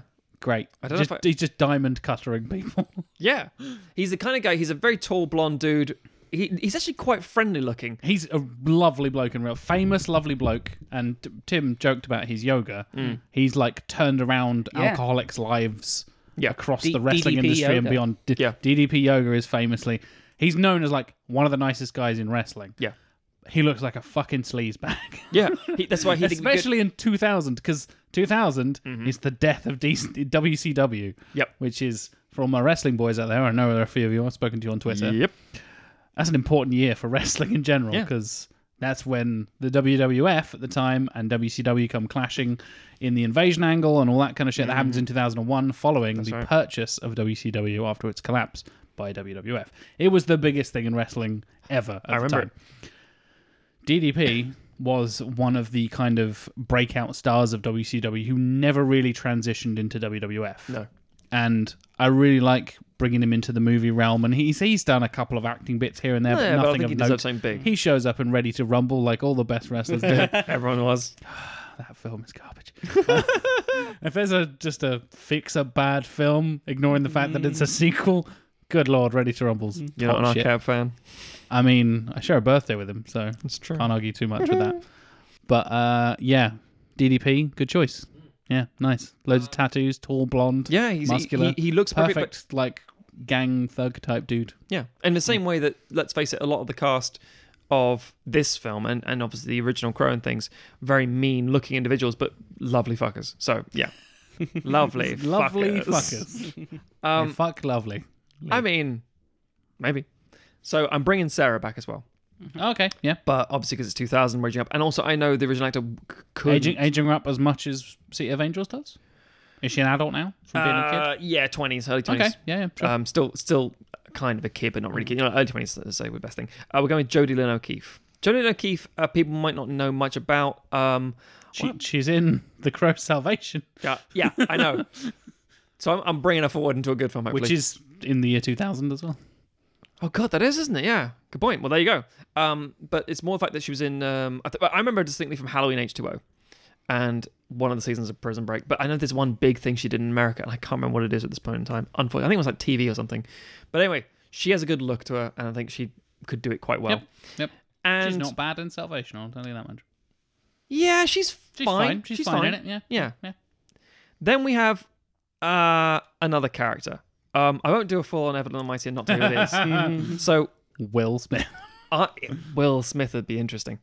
no, he would not. He Um, I would didn't say be be good. would be ma- he interesting. would be miscast. He, would be so Steve Carell. 2000 Steve Carell. I don't know, Uh, maybe. No. What was Steve Carell doing in 2000? probably performing in UCB. Cocaine. Yeah. so I have a role of Alex Corvin. I must admit, I twice renamed this character because I thought I don't like the That whole doesn't surprise me. fucking bird business. But Because Alex Corvid is the later. That's Eric Yes. Ma- Eric Mabius is in, in uh, exactly. Salvation. So So they do the fucking crow and Corvid puns to death Yeah. in this series. Especially the comics are all different names as well. Yeah. And it's like Le Corbeau. It's like, fuck off. Come on. There's is- the French crow and shit like that. Yeah. Which makes sense for Vince Perez now that we mention it. There's a comic called The French Crow. And Yeah, I'm like, it works for him. Yeah. the thing is that from my point of view, it's part of it. Draven Oh, you is have to y- stick you with it, have yeah, to yeah. go along with. I was I mean I changed to a Corman at one point. Like Roger Corman. Roger Corman's The oh Crow. my Oh, god. There we go. That would be interesting. Um, yeah, so, Jeremy Corbyn as the crow. uh, so uh, uh, one Ash Corvin and Alex Corvin hybridized the two of them. Sounds good. It's fine. Uh, in that role, Here we go. Juice. Juicy time. Heath Ledger. Yes. Here we go. So, yeah, before I read your pitch, yeah. I watched the second film. I was like, you don't make a really good crow. Heath Ledger. Uh, Hey, Because brilliant. Hmm. this I guy is jokery as fuck. Yep. Yeah, I had the exact same thought. I, I was watching. I was like, Fantastic. getting some Heath Ledger vibes here. I, God, want, this I pleases me wonder so well. if there is two parallel universes where Oh. one where I write the Crow sequel and one where Tim writes the Crow sequel, but in fact all three universes same thing. have Heath Ledger cast Yeah. as the Crow. I think say an alternate universe where Vincent Perez is the Dark Knight. oh my god! is the Joker in in uh, in? No, don't- absolutely not. A slightly Swiss st- Joker. I mean, as as I've said many times before, any motherfucker can play the Joker. Just go over the top, and you win every Mm. Kind time. of what Vincent Perez does. yeah, works. Heath So- fucking Ledger, sign me up. It's a Carry on. good time for Heath Ledger as well because he's. So this would He's be not known just enough, done. is he? Yeah. he would have just done Ten Things I Hate About You. yes, It's which Knight's is- Tale and Ten Things I Hate About You. That kind of. It's right in you're between the yeah, two. As yeah, long as this yeah. doesn't interfere with him making the Knight's Tale. I'm, no, I'm at all, fine. not at all. No, we just push things back. in. Don't you touch the Knight's Tale. It's a beautiful boy. Leave it alone. it launches Tudyk and I, I really like Ten Things I Batman Hate into About You. As people's well. eyes. Oh, 10 Things. He's is fantastic. It's great. fantastic. It's a good film. Yeah. Mm. He's good in it. It's a really good. It's a good Shakespearean adaptation. Jessica Gordon-Levitt's in it too. He's really good in that too. Yep. Not a bad choice for another Crow. He would be interesting. JGL. An older Oh, version. Johnny Blake. Old Dun, Johnny Blake. Turned into, uh, turned into the crow. I'd be down for but he'd be a JGL smaller crow. bird, uh, a robin. In fact, Ah! thank you, That's your Nolan. real name. The crow. Can you imagine a, a crow film directed by Chris Nolan, Yes. and he refuses to have anything supernatural? yeah. in it? Yeah. you- It takes himself deadly seriously, and nothing supernatural happens. ever. It's mostly about the collapse of the car industry in Detroit. Uh, I like it. So we're now going to uh, kick off with our pitch. If you're all sitting nice and comfortably.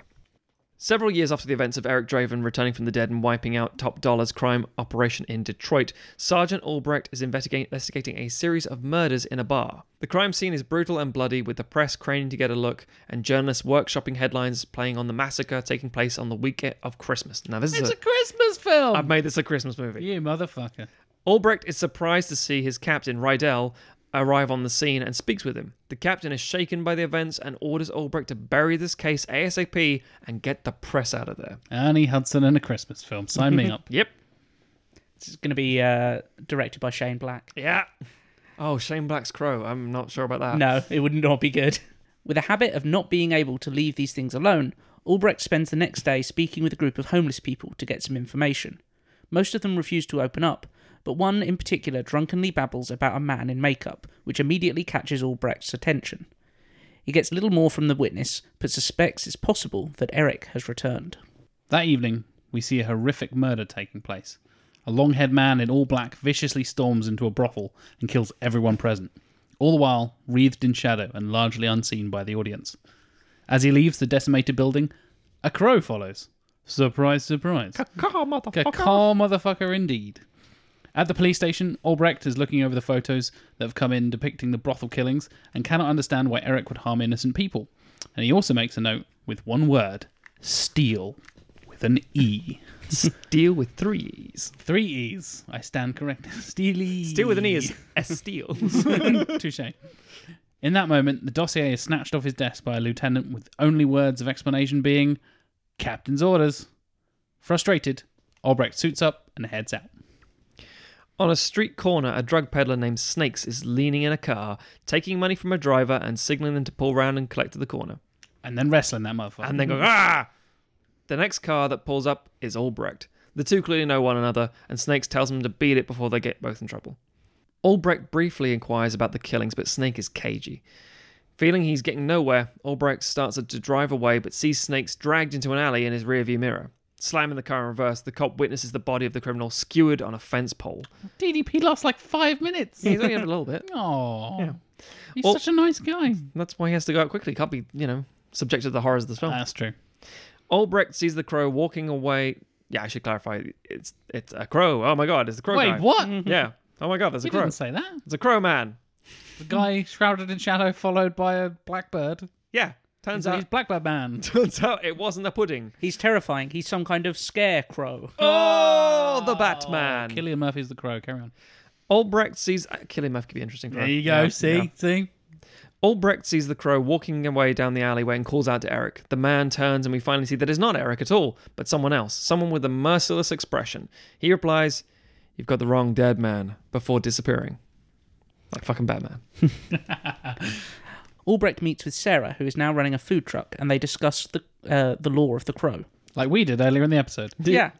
The cop reveals everything he knows and states this is nothing like the Draven Webster case and is concerned by his superior officer's refusal to look into the case at all.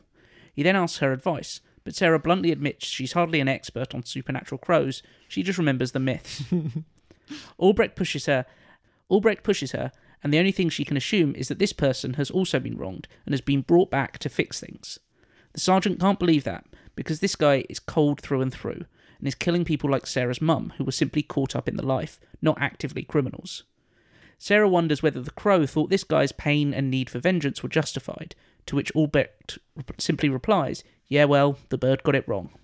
So that's a confusing sentence because the crow is the crow. I know, and I also know. The crow is the crow. I don't know. You know, the bird, the crow, and also the man, the crow. 90s, man. the Phoenix thing. Force. Actually, that's a good. just- Yeah, that's astute. Yeah, we'll go with that. In Wayne Manor. uh, couldn't resist. In Gotham Manor. No.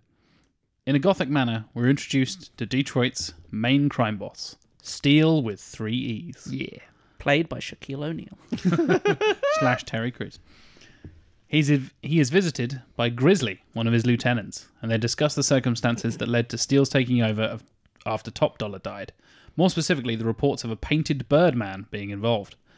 Steele rejects this, saying Top Dollar was killed because he got greedy and stupid, but Grizzly is unsure and takes measures to increase their security. That painted Birdman is, of course, Tonto, played by Johnny Depp.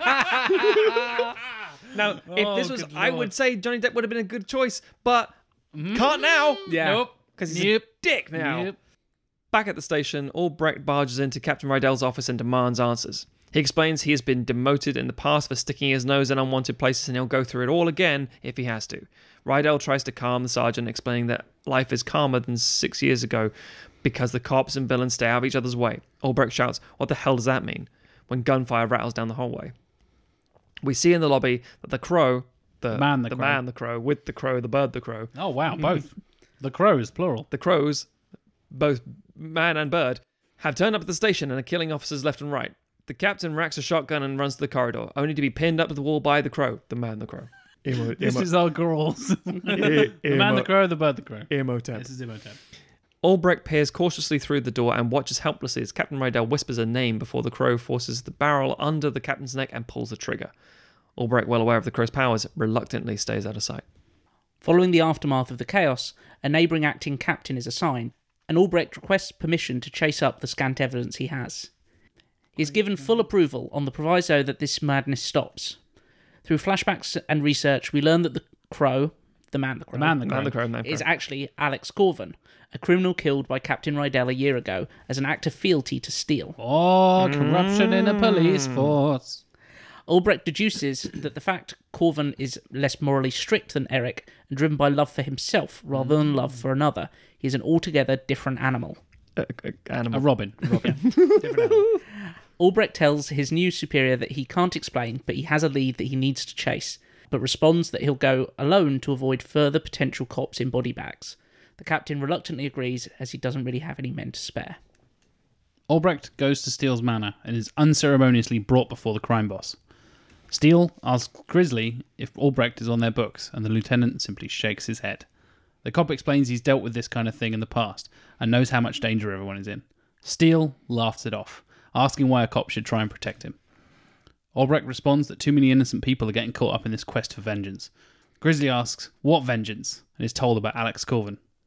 Steele menaces through his teeth that Corvin was an upstart little shit with too much ambition and no respect who got what was coming to him. The room goes quiet as Alex himself, the man, the crow, Man, the crow. appears, slowly approaching and absorbing the hail of bullets that come his way. Albrecht tells Grizzly to kill the bird, the, the bird, the bird, the bird, bird, the bird, not yeah. the man, the crow, No, no, bird, no, bird. and that's the only way to stop his powers. Alex turns to the policeman and congratulates him for being smarter than most. A crow, C- crow the crow, swoops in and rests on Alex's shoulders before, but before Grizzly can squeeze off a round, Alex snatches the bird and bites into its head, eating it. Whoa! Yeah, it's got dark. Ozzy got- Osbourne. yeah, it's got yeah. Oz- Ozzy Osbourne. as Ozzy Osbourne fuck. would be a good bite crow. his freaking head off He would be a good crow. with Rob Schneider. Rob Schneider would be bad crow. Rob Schneider is the crow. Everyone looks on in horror, with Steele muttering, What the living fuck? Consuming the crow and absorbing its complete power, Alex Mm. balls his fist and makes quick work of the thugs. Alex then rips Grizzly's jaw off and Jesus. stabs the bone into his throat. Jesus. I mean, it's on brand, but fuck me. Albrecht, panicking, tries to shout reason to Alex, but he won't hear it. Steele, shaken by all of his pleas for mercy, before Alex responds, fresh out of mercy. Alex then buries his hands into Steele's eyes, killing him. Doesn't bury his thumbs, buries his hands in his eyes. He's actually got very tiny hands, Yeah. like a doll. Just so you know, I'm doing like a proper like Donald Roundhousey, Trump is the crow.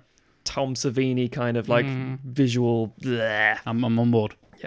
Pacing towards Albrecht, Alex gloats that he can abuse his powers to become the greatest crime lord Detroit has ever seen. Albrecht tries to understand why this power has come to Alex, but the painted man simply shrugs, saying, Sometimes you just get lucky. Raising his fists, His, his, his tiny fist. tiny fists, Alex is temporarily halted, unable to deliver the killing blow. Off screen, we hear a caw, caw, caw, and both men turn to see a crow, a, a bird crow Bird crow. hop out toward them and cock its head. Another call rings out from the rafters. Caw, motherfucker. Alex asks, What is this? And Albrecht responds, "Are They with you? And then uh, dun-dun-dun-dun-dun-dun-dun, and, and Wonder Woman appears. Uh, I you. no, no, you didn't. You literally met up with her earlier in the film. Yes. Anyway, Fuck that movie. more crows appear before taking flight and dive bombing Alex, piercing him multiple times with their beaks. Fi- fighting back, he is driven toward the large window before crashing out of it. Ah, gothic cinema. So we th- this does kind of take place in in City of Angels, but it looks shit. Our one will look good. It does. Yes. Yeah. yeah. and also I the- do I do like the Mm. big blood in the Fate of the Crow. That's quite I cool. was gonna say yeah, and the poster's really cool because he stood next to the broken window and he's like leaning against the broken glass, and that's almost like a cool shot. Yep, It's like the best thing about that film. I agree. Albrecht rushes over, but all he can see on the ground below is an empty coat. The next day, it's bloody Christmas Eve. Good pleasure. Good pleasure. You there, boy? What day is it? Why it's Christmas Eve, sir. Go fuck off then. I like that idea. Like that's an old man shouting out of a window, and Heath Ledger's crow. turns up. it's Christmas Day. You got the wrong day. The wrong ghost, motherfucker. Are, are you a Robin, sir? Uh, no, that that's him. Why so serious? Yeah, exactly, exactly. Or just a version of Christmas Carol where instead of the three ghosts, it's just three versions of the Raven showing up. Fuck yeah. The crow of Christmas future, the crow of Christmas past. oh my god.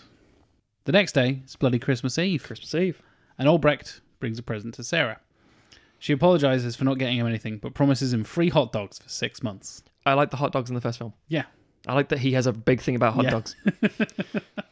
He laughs, as I just did, and accepts the hot dogs, as I would not. I'm vegetarian. She asks him about the case, and he admits he's left unable to explain this to his superiors what has happened, but they have chalked it up to a mercenary hired by Steele who'd ended up double crossing him. It's neat enough for them, so the case is considered closed. as Christmas carolers begin to sing Carol of the Bells. The creepy one. The creepy one. The creepy one. Albrecht and Sarah muse on the nature of death, justice, and revenge before deciding that ultimately, for every good person, there is someone of equivalent evil who will take advantage of what's in front of them, be that a corrupt cop or a spirit of retribution. Ding, ding, ding, ding. the end. Fade to credits. Uh, probably going to be a um. Ah, crow flying past. Get and it- fucked. It, flies into the camera and then goes to black. Uh, it would probably be a. I, I'd say it's a big, a big Gary Newman song. You fucking love a bit of Gary Newman. I love me some fucking. I've Gary never Newman. met a Gary Newman fan before, but Matthew is that guy. I love me Gary Newman. You've uh, seen the fucking live like recently, haven't I've you? seen him recently. Yeah. Yeah. I've seen Gary Newman six times live. Wow. I know several people who s- love seeing Gary Newman live. He's great. He never gets old. And he does. He's aged like horribly, but we all have. Like Gary Oldman. But Gary, yeah, No, Gary, Newman Newman's great. is older than Gary Newman. No, the other way around. Gary, Newman's Newman older is than- older than Gary Oldman, yeah. Correct. Yeah, that's true. And he always will be because that's how time works. I'm ready for your questions and concerns. My first will one- Heath Ledger die in this film? No.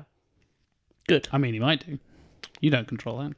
Uh, You're but the David S. Goyer in this situation. I hate to no, you're right. I Mm-hmm. That's, hate to- that's fair. basically call you a cunt, but Well, if you're scrutinizing this, you're the Weinstein of the situation. you better believe it.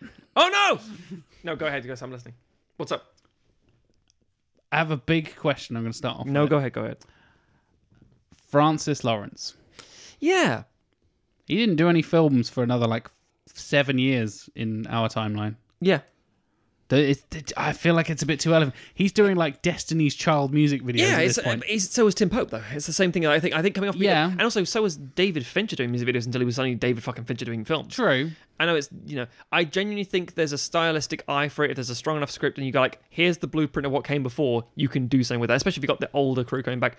I'm open to new suggestions, obviously, but um, I think Francis Lawrence is an interesting shout.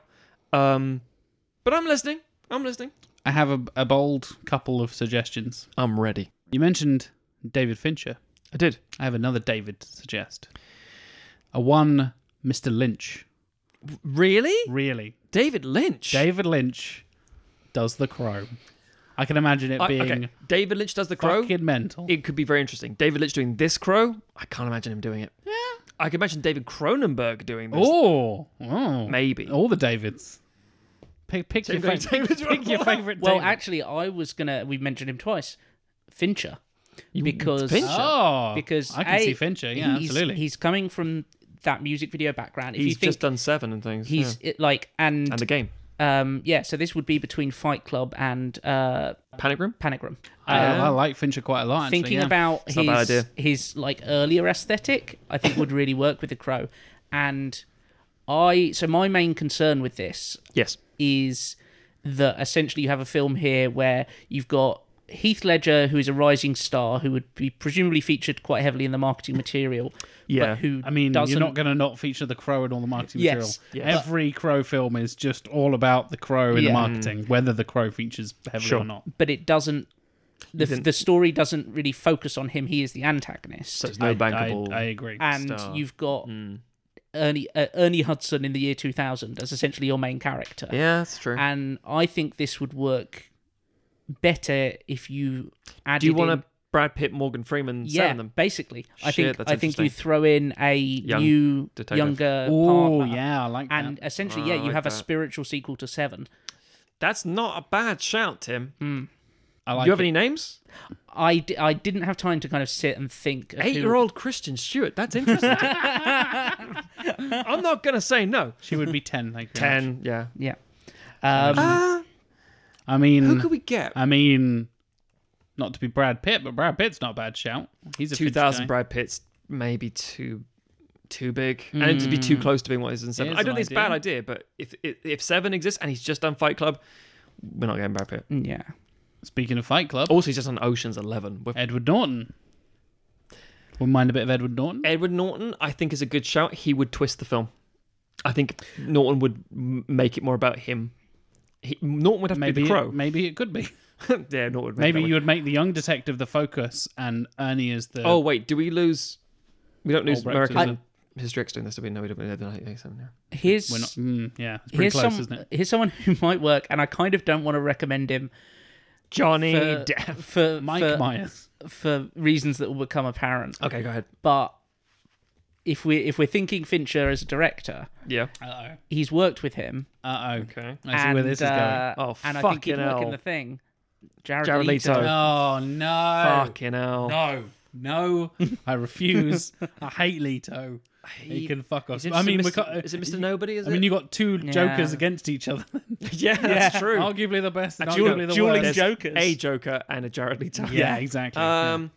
Oh, fuck off. Point literally, Tim said, "Fuck off." yeah. Jack Nicholson. Oh. Joaquin Phoenix. Ooh. He's off Gladiator at this point. Ah, he's very young, isn't he? He's Mm. young, young as fucking Gladiator, isn't he? He's in his like twenties. Yeah. Actually, Gladiator's 2001, 2000, 2000. Just some round you have to do about Mm-hmm. these simultaneously side by side, but it's a low budget Yeah. thing and a sword and sand Yeah, film. yeah, yeah. Wacky Phoenix could be interesting. I don't know if it's the right I thing, don't- but yeah. I think somebody I wonder if Joaquin Phoenix would do, as you described, an Edward Norton and, make it more about him. a Yeah, Joaquin. that's true, But that's I, I true. wonder if that is the right direction. Like I said with that, I wonder if that is the right direction for the film.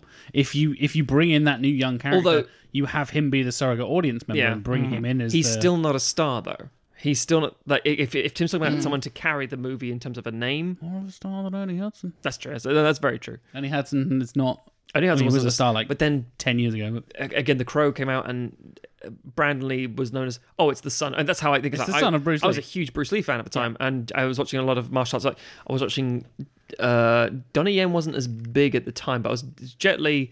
Jackie Chan, Bruce Lee, and I was absorbing that like a typical teenager. too, me and then it's too. like, wait, Brandon Lee is his son. I don't understand. And I realized there was another film he was in, and I was like, oh, this is this is quite shit. But it doesn't I'm, matter. I'm going to throw a name out there. Please Oh, do, here we please go. do. I'm Uh, listening. there you go. Done a couple of years earlier, uh, the Thin Red Line. Oh, Adrian Brody. Brody's I hate interesting. Adrian Brody. I don't know if he'd be. Brody's interesting. He's very interesting. I thought you were going to say Jim Caviezel. Ooh, he would also work well. Ah. Oh, Old, Everybody- everybody's uh, favourite JC. Jesus, yeah. Jesus Christ, Jim Caviezel. yeah, I think he might be interesting. There's a there's a lot of There's a lot of potential. You- You'd have to you'd have to think more about the character to get the casting right. I is the must thing. admit, though, I would also say I'd like to bring in. I'd like it to be another African American, maybe someone like um, Oh, Will Smith. Van Peebles or something, Will Smith. because I haven't seen him in a long time. Interesting. Will Smith. Not Will Smith. He's too big. Oh, yeah. Too big. Uh, Jamie and- Fox could be interesting. Hmm. Oh, okay, okay. I like a bit of Jamie Yeah, Fox. 'cause What's Jamie Fox doing in We did, 2000? we did comedy stuff, but in, in terms of film, he goes does Ray in 2005. In 2000, he's 1999 was yeah, it was any given Sunday was 99, and 2001 he's in Ali and things like that. So, and then he goes into other things like Collateral. where He's fucking great in Collateral and Ray and stuff like that all at the same time. He's and then Jarhead, and then we don't talk about Miami Vice, but he's great in Dreamgirls and things. He's he's on the rise, but in in in 2000. I really think Jamie Foxx might be a good thing. A- Like a young up and coming cop who's trying to prove himself. He's old enough to be a detective. He's the kind of thing I would cast now as Michael B. Jordan kind of thing. And i- if it's if roles are reverse, it'd be Jamie Foxx in the older role and things. But Hudson being charming as fuck and also jaded at this point, and Jamie Foxx being so hungry to get out there and prove himself.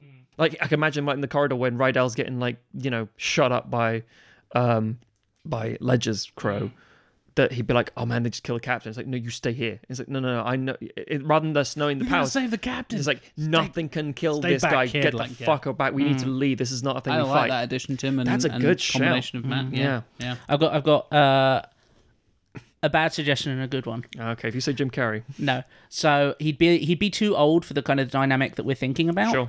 Um, but if we're going um, Crow, David Goyer, Wesley Snipes, motherfucker, Snipes would be interesting. uh, I'd- he'd, I'd- he'd have done Blade at this point. He would have been Blade. Snipes is a good shout. He, but again, he's, he's yeah, he'd be he'd be he's. Mm, it's it's a good, it's an interesting suggestion. And the the other one that I'd throw out, um, who again is probably not big enough to be if we're gonna have this person be like the face that's carrying the film, perhaps to a certain extent. Um, but Mackay Pfeiffer. he's an interesting choice. Oh, yeah, I'm a he's good actually not fan. bad at Yeah, all. Yeah, yeah. Yeah. Yeah, there's again. I think there's a lot of potential, and I Hmm. think it's not hard for us to pick out a lot of interesting names. In the same way, like, oh, that'd be a good crow. Hmm. It's always like, how is this always so bad? um, oh, because it's cursed. Um, Speaking of cops in Detroit, Eddie Murphy. Eddie Murphy Oh, making a little comeback. Good lord, no, thank you. Martin Lawrence. I think I watched uh, it. I, I, Bad boys. introduced my wife to um, uh, the Bad film Boys. Life. Oh yeah. I nice. really liked that film Yeah. Hmm. actually. She enjoyed it too, but yeah, good film Mm. in my opinion. So, any other concerns, thoughts, problems, gentlemen? No, I think I mean that that was my main thing. I think Do little tweaks here and uh, and there. you get getting that you get an extra angle because uh, also you've got a lot. Obviously, we have Sarah coming back, but you have She's a lot kind of, of tangential and Yeah. mostly in the second She's yeah, you have a lot of one. I think referenced everything is there. right. Yeah. yeah, you have a lot of Albrecht kind of doing stuff by he himself. carries a lot of it as own. It's so like yeah, he'd, he'd have no one to bounce off of. I think I think you're right, Tim. I think that's a Yeah. really good that's a really good call. yeah. I agree. Well done, gentlemen. I like it.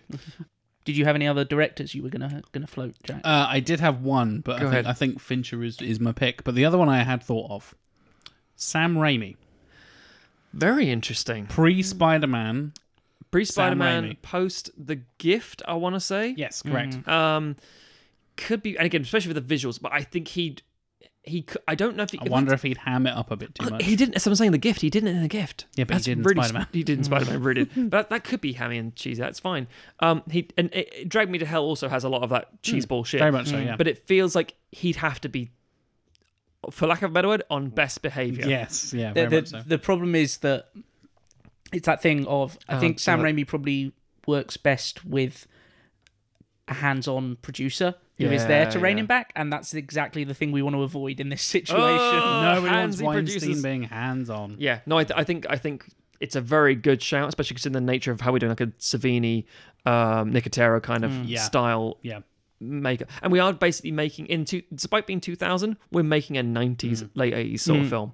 We're making a callback to all the sort of Return of the Living Dead, even like you know a Clive Barkery kind of thing Mm. with with uh, of all things. Um, the Nightbreed and that kind of stuff. Yeah. It, it's it's a callback to like a Cronenberg idea we were mentioning earlier but in a post Matrix universe, I think that could be quite a, a different. take. Like, here's a cool science fiction thing. Here's the cool horror thing, but leaning in the horror angle being a Hmm. different thing. I think, and it's not exactly the same as the first film. I don't think the fans would be that. There's also a six year gap, so I think the fans would be slightly different. I think Yeah. it's I think enough. I think the gap was a really worthwhile thing to take because I they agree, yeah. They in in talking when they were talking about how they spoke to the fans online Yeah. and and people wanted distance. They wanted the story to be, Be itself, removed from yeah. the original, and so you know, kind of one of the solutions that they had with City of Angels was let's move it geographically Yes. which means you do you know you you can kind of have sarah move to a new city it doesn't work as well with albrecht so Yeah. if you want to keep his presence having a time gap and allowing people to better process the you know the awful tragedy of, of brandon lee and stuff like that Yeah. and have a little bit more you know kind of space and perspective and stuff on that um it um it solves that problem and it means you can keep it in detroit and you can you Yeah. can keep that Also, that aesthetic. You can, you know, have it chucking down with rain rather than Oh, kind of smog and yeah, I stuff think like that'll, that. that'll be, it has to come back to that sort of look and Yeah. feel of it entirely. Um, and again, because of the Matrix, people are trying to emulate that anyway. So I Mm. think there would be a, a, um, a, an encouragement to bring that back. It's like, we have a property that looks like this, guys, and say, oh, great. Would uh, Hmm. would you be going for as it's set near Christmas, some like uh, snowy aesthetics to to I think kind to of counter the contrast frame- with yeah, the, the all the gothy blacks? I think so. Some, some some really stark. It dark almost ro- looked like contrast Mm. it's shot in black and white because you've got the white of the snow and the darkness of the night and the Think crow and all that. kind of Batman stuff. Returns. That's exactly what I was yeah. thinking. That's exactly what I was thinking. Yeah. That's what I, I really like that. This now you guys have made this Yeah. a thing. I mean, I was like that before. Now I really like it, and I'm disappointed again. I, I agree. if, I agree. if if we get to the end of an As episode, now a huge fan of the Crow Law that series. whenever we get to the point where we think to ourselves, that'd be really cool, and you think, hang on, if you included a dead actor and something that can't be done really now at all, yes, yes, I have. It's like, so this literally is something we can never see. That's correct. Fuck. Fuck. to quote, to quote Matt Stoff. Fuck! Fuck! Fuck. Quote the Raven. Caw. Caw, bitch. Yeah. One last point. Please. And weirdly enough, it was a note I made about halfway through reading because Yeah, I, yeah. I take little notes as I'm Go ahead, reading, go ahead. Hmm. like double screening it essentially. And uh, I was like, so if he's a criminal and like not a great guy and all that kind of stuff, Sure. do the cr- does the crow not know that? Like, how does how does the magic and the law work and all that sort of stuff? Yeah. And you got towards the end, and it was like, he dies because of the crows. I'm like, ah. They realized they made a mistake and brought the wrong dude back, and then tried Mm-hmm. Yeah. to murder the crow man, the man, the crow, Yeah. with the birds, the crow. I was like, that makes sense. But- well, in the way this film makes sense. in it the in kinda the way makes that sense, yeah, yeah and then as in like you righted that wrong yeah. before if I it's finish just, the sentence If it's in just my a notes kind of feeling, thing. if it's just a feeling of like the idea of powerful love, and you are that fucking narcissistic, yes, and one and could also assume- the vengeance. Like he Yeah. he wants revenge for because he feels like he's been betrayed. yeah, and wronged entirely. Yeah, I wonder, um, kind of spinning off of that. As soon as we, I read the final line, the the retribution line. yes, I wonder if the crow retribution might be an option for the for the I'm no problem with that. That's pretty good. uh, the requiem retribution. They're they're the same. That's the thing. I think there's so many things you can go with that are so very gothy. Revengeance, Mm-hmm. for example, Revengeance. Oh my god. aka Metal Gear Rising. The Unobtainium. Crow Requiem, directed by Hide- Hideo Kojima. Oh my god, Tim, don't put that in my head. He cradles a small baby that he plugs in, but the baby is in fact a crow. Norman Reedus is the crow. I've been playing Sam- Death Sam- Stranding and enjoying the shit out of it. Soundtrack by Joy Division. Oh, Tim. I like it. Except, you know, New Order. Albrecht, Albrecht recast. Guillermo del Toro. Boo. I mean, Boo. And, In- in- and in- introducing as himself Hideo Kojima. Nicholas Windig Refn. Actually, Refn could be an interesting thing now. if we're doing a crow three, like set Yeah. ten or fifteen years after, But you know your who one. he'd make the crow? Ryan Oh, Gosling. really? I would never have guessed. Yeah. I, I had to tell you for some reason. no, I think all Mads Mikkelsen, like an old crow and a young crow. Hmm. I was teaching going to other say, things. uh, Death Stranding is pretty good. I can see. yeah, I mean, he has the like crying the black the Tears. oil tear Yeah. stuff anyway. Mads Mikkelsen would be a great crow. Ky- Chiral. Normal Norman Reedus would be a great crow. I think he would, he He would do be it. interesting. He'd In be the an same way that Ed interesting crow. Mm. Furlong's an interesting choice. Yeah. I don't know yeah. if I'd like it though. I mean, in an ideal world, because I'm a huge voice acting nerd, Troy Baker would be a good crow as well. But Oh yeah. Uh, no, he, he doesn't get a big break in like movies. Mm. I mean, we talked we talked about the the gothic romance of it. We kind of skipped off a Del Toro as an option for director. Because He's also I a thought good I point. thought about him. Yeah, Mm. that's Yeah. a good shout. But- You know, so I, again, being the the the guy that I am, I do also like the idea. Again, it's tricky because with the nature of the crow, we always tend to go, "Who's a pasty ass fucking white guy with long hair?" I do, and but then you think like, yeah, but Brandon Lee was like mixed race; he was half Yeah. Chinese, um, and you're like, oh yeah, good point. He's an Asian superhero, Mm. um, but at the same time, it's Fuck you, Iron Fist. yeah, but at the same time, you could cast again. I kind of would like to see, um, like Mary Van Peebles, a Black Crow, but then equally, the the words Black Crow feels horrible to say out loud, and then you do the white face. Is that paint. whiteface? Like, well, in, white face in like isn't a Dead thing. Presidents, for example, it, it is a beautiful imagery of the skull motif, as it were. There's a lot of really interesting things you could do with it, but of course, uh, nobody will. you would need like a, a good, really good screenwriter. But you look at things like what Watchmen, not David S. Goyer. yeah, Yeah. what Watchmen has been doing. You could have a really interesting, Yeah, no, that's true. fucking period crow piece with Mm-hmm. like delving into. Well, you, I mean, it wasn't it wouldn't even- Regina King is the Crow. yeah, could be interesting or terrible. I mean, nineties uh, or, or this the two thousand period we could have uh, Angela Bassett as the crow. Fucking hell, that's interesting. Yeah, Yeah. there's so there's so many options. It's so many things you could do. It's it's fascinating because this film, like City of Angels, is really this kind of turning point where.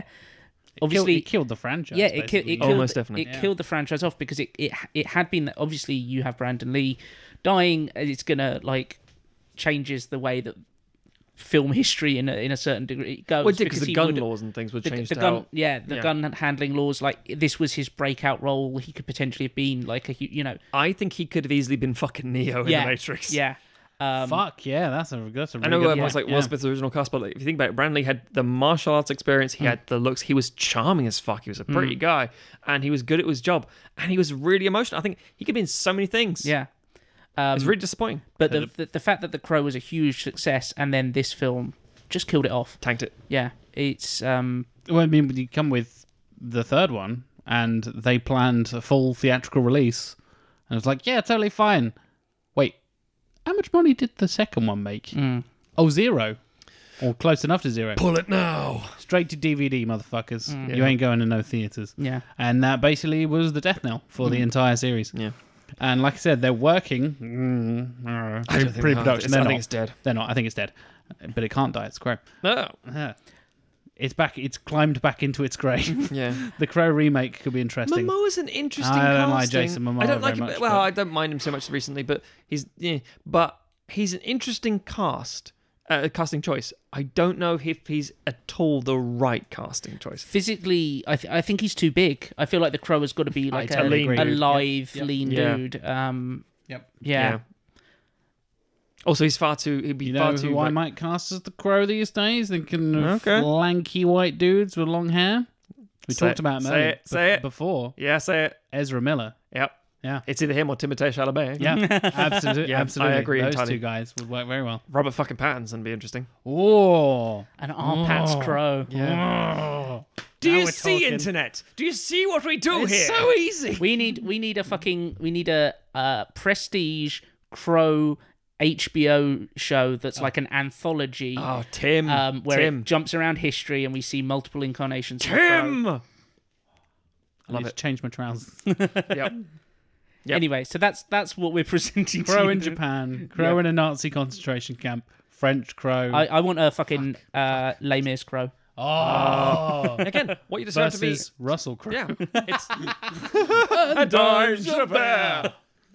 and I'm Le Caboo. uh, we've had a good time here, ladies and gentlemen, and we hope you have too. And if Hey. you're already frothing at the mouth thinking this is the worst idea of your head, fuck you. Hey, listeners, go watch The Crow again. It's amazing. It's great. Yeah. It's so good. It holds up so well. It looks great. It's got a fantastic soundtrack, brilliant atmosphere, lovely acting, all that good. and then and then Stuff. feel sad about Brandon Lee, and then feel sad about Bruce Lee as well. Yeah. And then go read some Aspirin. comics. And then and then and then go say fuck Quentin Tarantino for fucking Oh, Once Upon Oh, a Time in Hollywood. made me so angry that film. I, I was so disappointed by that film, and we're not going to talk about it. Yeah. But um, yeah. So Jack, Hello, you crow loving bitch. that's me. I don't know where that came from. Where can people find you on the? I'm trying to make it a, a pun, but I don't do puns. So the internet. At JLW Chambers on the tweets, on the grams, on the books. Sure. Sure, why not? All those good s- things for the social medias. Come and follow me for apparently my reviews of Crow comics now because that's what I'm reading at the right now. Fucking good. Yeah, they're really good. Uh, I will talk more about wrestling. If you want to hear about my opinions about the death of WCW, hit me up. Why not? I have lots of opinions. Mm-hmm. Kevin Nash might be responsible. Interesting. Oh, yeah. Yeah. And also, I kind of get that Yeah, entirely. bold. Scott Uh, Hall, yeah. not as responsible. No, no. Yeah, I have opinions about wrestling, opinions about comics, opinions about video games. If you want to hear those things, hit me up on the Twitters. Mm-hmm. If you'd like to hear Tim's opinions, where could they go, Mr. Maton? Uh, they should go to Twitter and they should uh, follow trivia underscore lad, uh, where you can hear me talk about I don't know mostly comics and then also I don't know the uh, how the film Hackers is underrated. Um, and I we- met Ian Softly, interviewed him. He's a we'd- good guy. weirdly prescient. Yeah. Um, yeah, that's that's basically the best place to follow me on on the internet. Matt, Hey. if uh, if people are less interested in the caw caw of the crow and more interested in your tweets, Oh, Tim. where do they find you? Uh, they can search for Stogs, S T O G H Z, um, on pretty much anything. I'm not on everything. If you search on Tumblr, I'm not there. But, you know, you could search there. Who knows? You could also go to cheeseman.com and see the films that I make, or you could go to theredrighthand.co.uk and see the reviews of films that I watch. Uh, as Jack is very fond of saying, all the fucking time. uh, I will watch films all the time. I think that's probably me in total. But also, we should point out sometimes people want to follow the show. Some people are like, I don't care about the components. Give me the the whole. I don't care about the flappy beef in the burger. Give me the whole oh, I would, burger. I would hope that the show is more than the sum of its parts. Yeah, it's You, true. you It is. get all three of us Voltroning together to create Yeah. this lovely, The, lovely beau- podcast. the beautiful alchemy that is sequelizing. Mm, the the, yeah. the Twitter or the uh, or the Instagram bingo of getting all of us to like a post and getting the, the show to do it. It's it's a tricky thing, but some people have done it. Your wife managed it, Matthew. Yeah, We like your wife. She's great. yeah. She's, I mean, if you want to follow the show, Yeah. you can follow us on Twitter, Mm. Instagram, Facebook. Ooh. That's probably in it. So Mm-hmm. Yeah. the main Yeah, yeah. things. Yeah.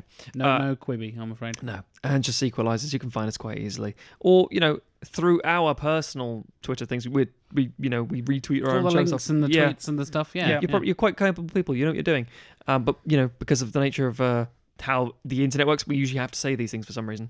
Anyway, um, but at the same time, you can also send us an email, sequelizers at gmail.com, if you want to write your own crow pitch and say, you know, it'd be really good for the crow.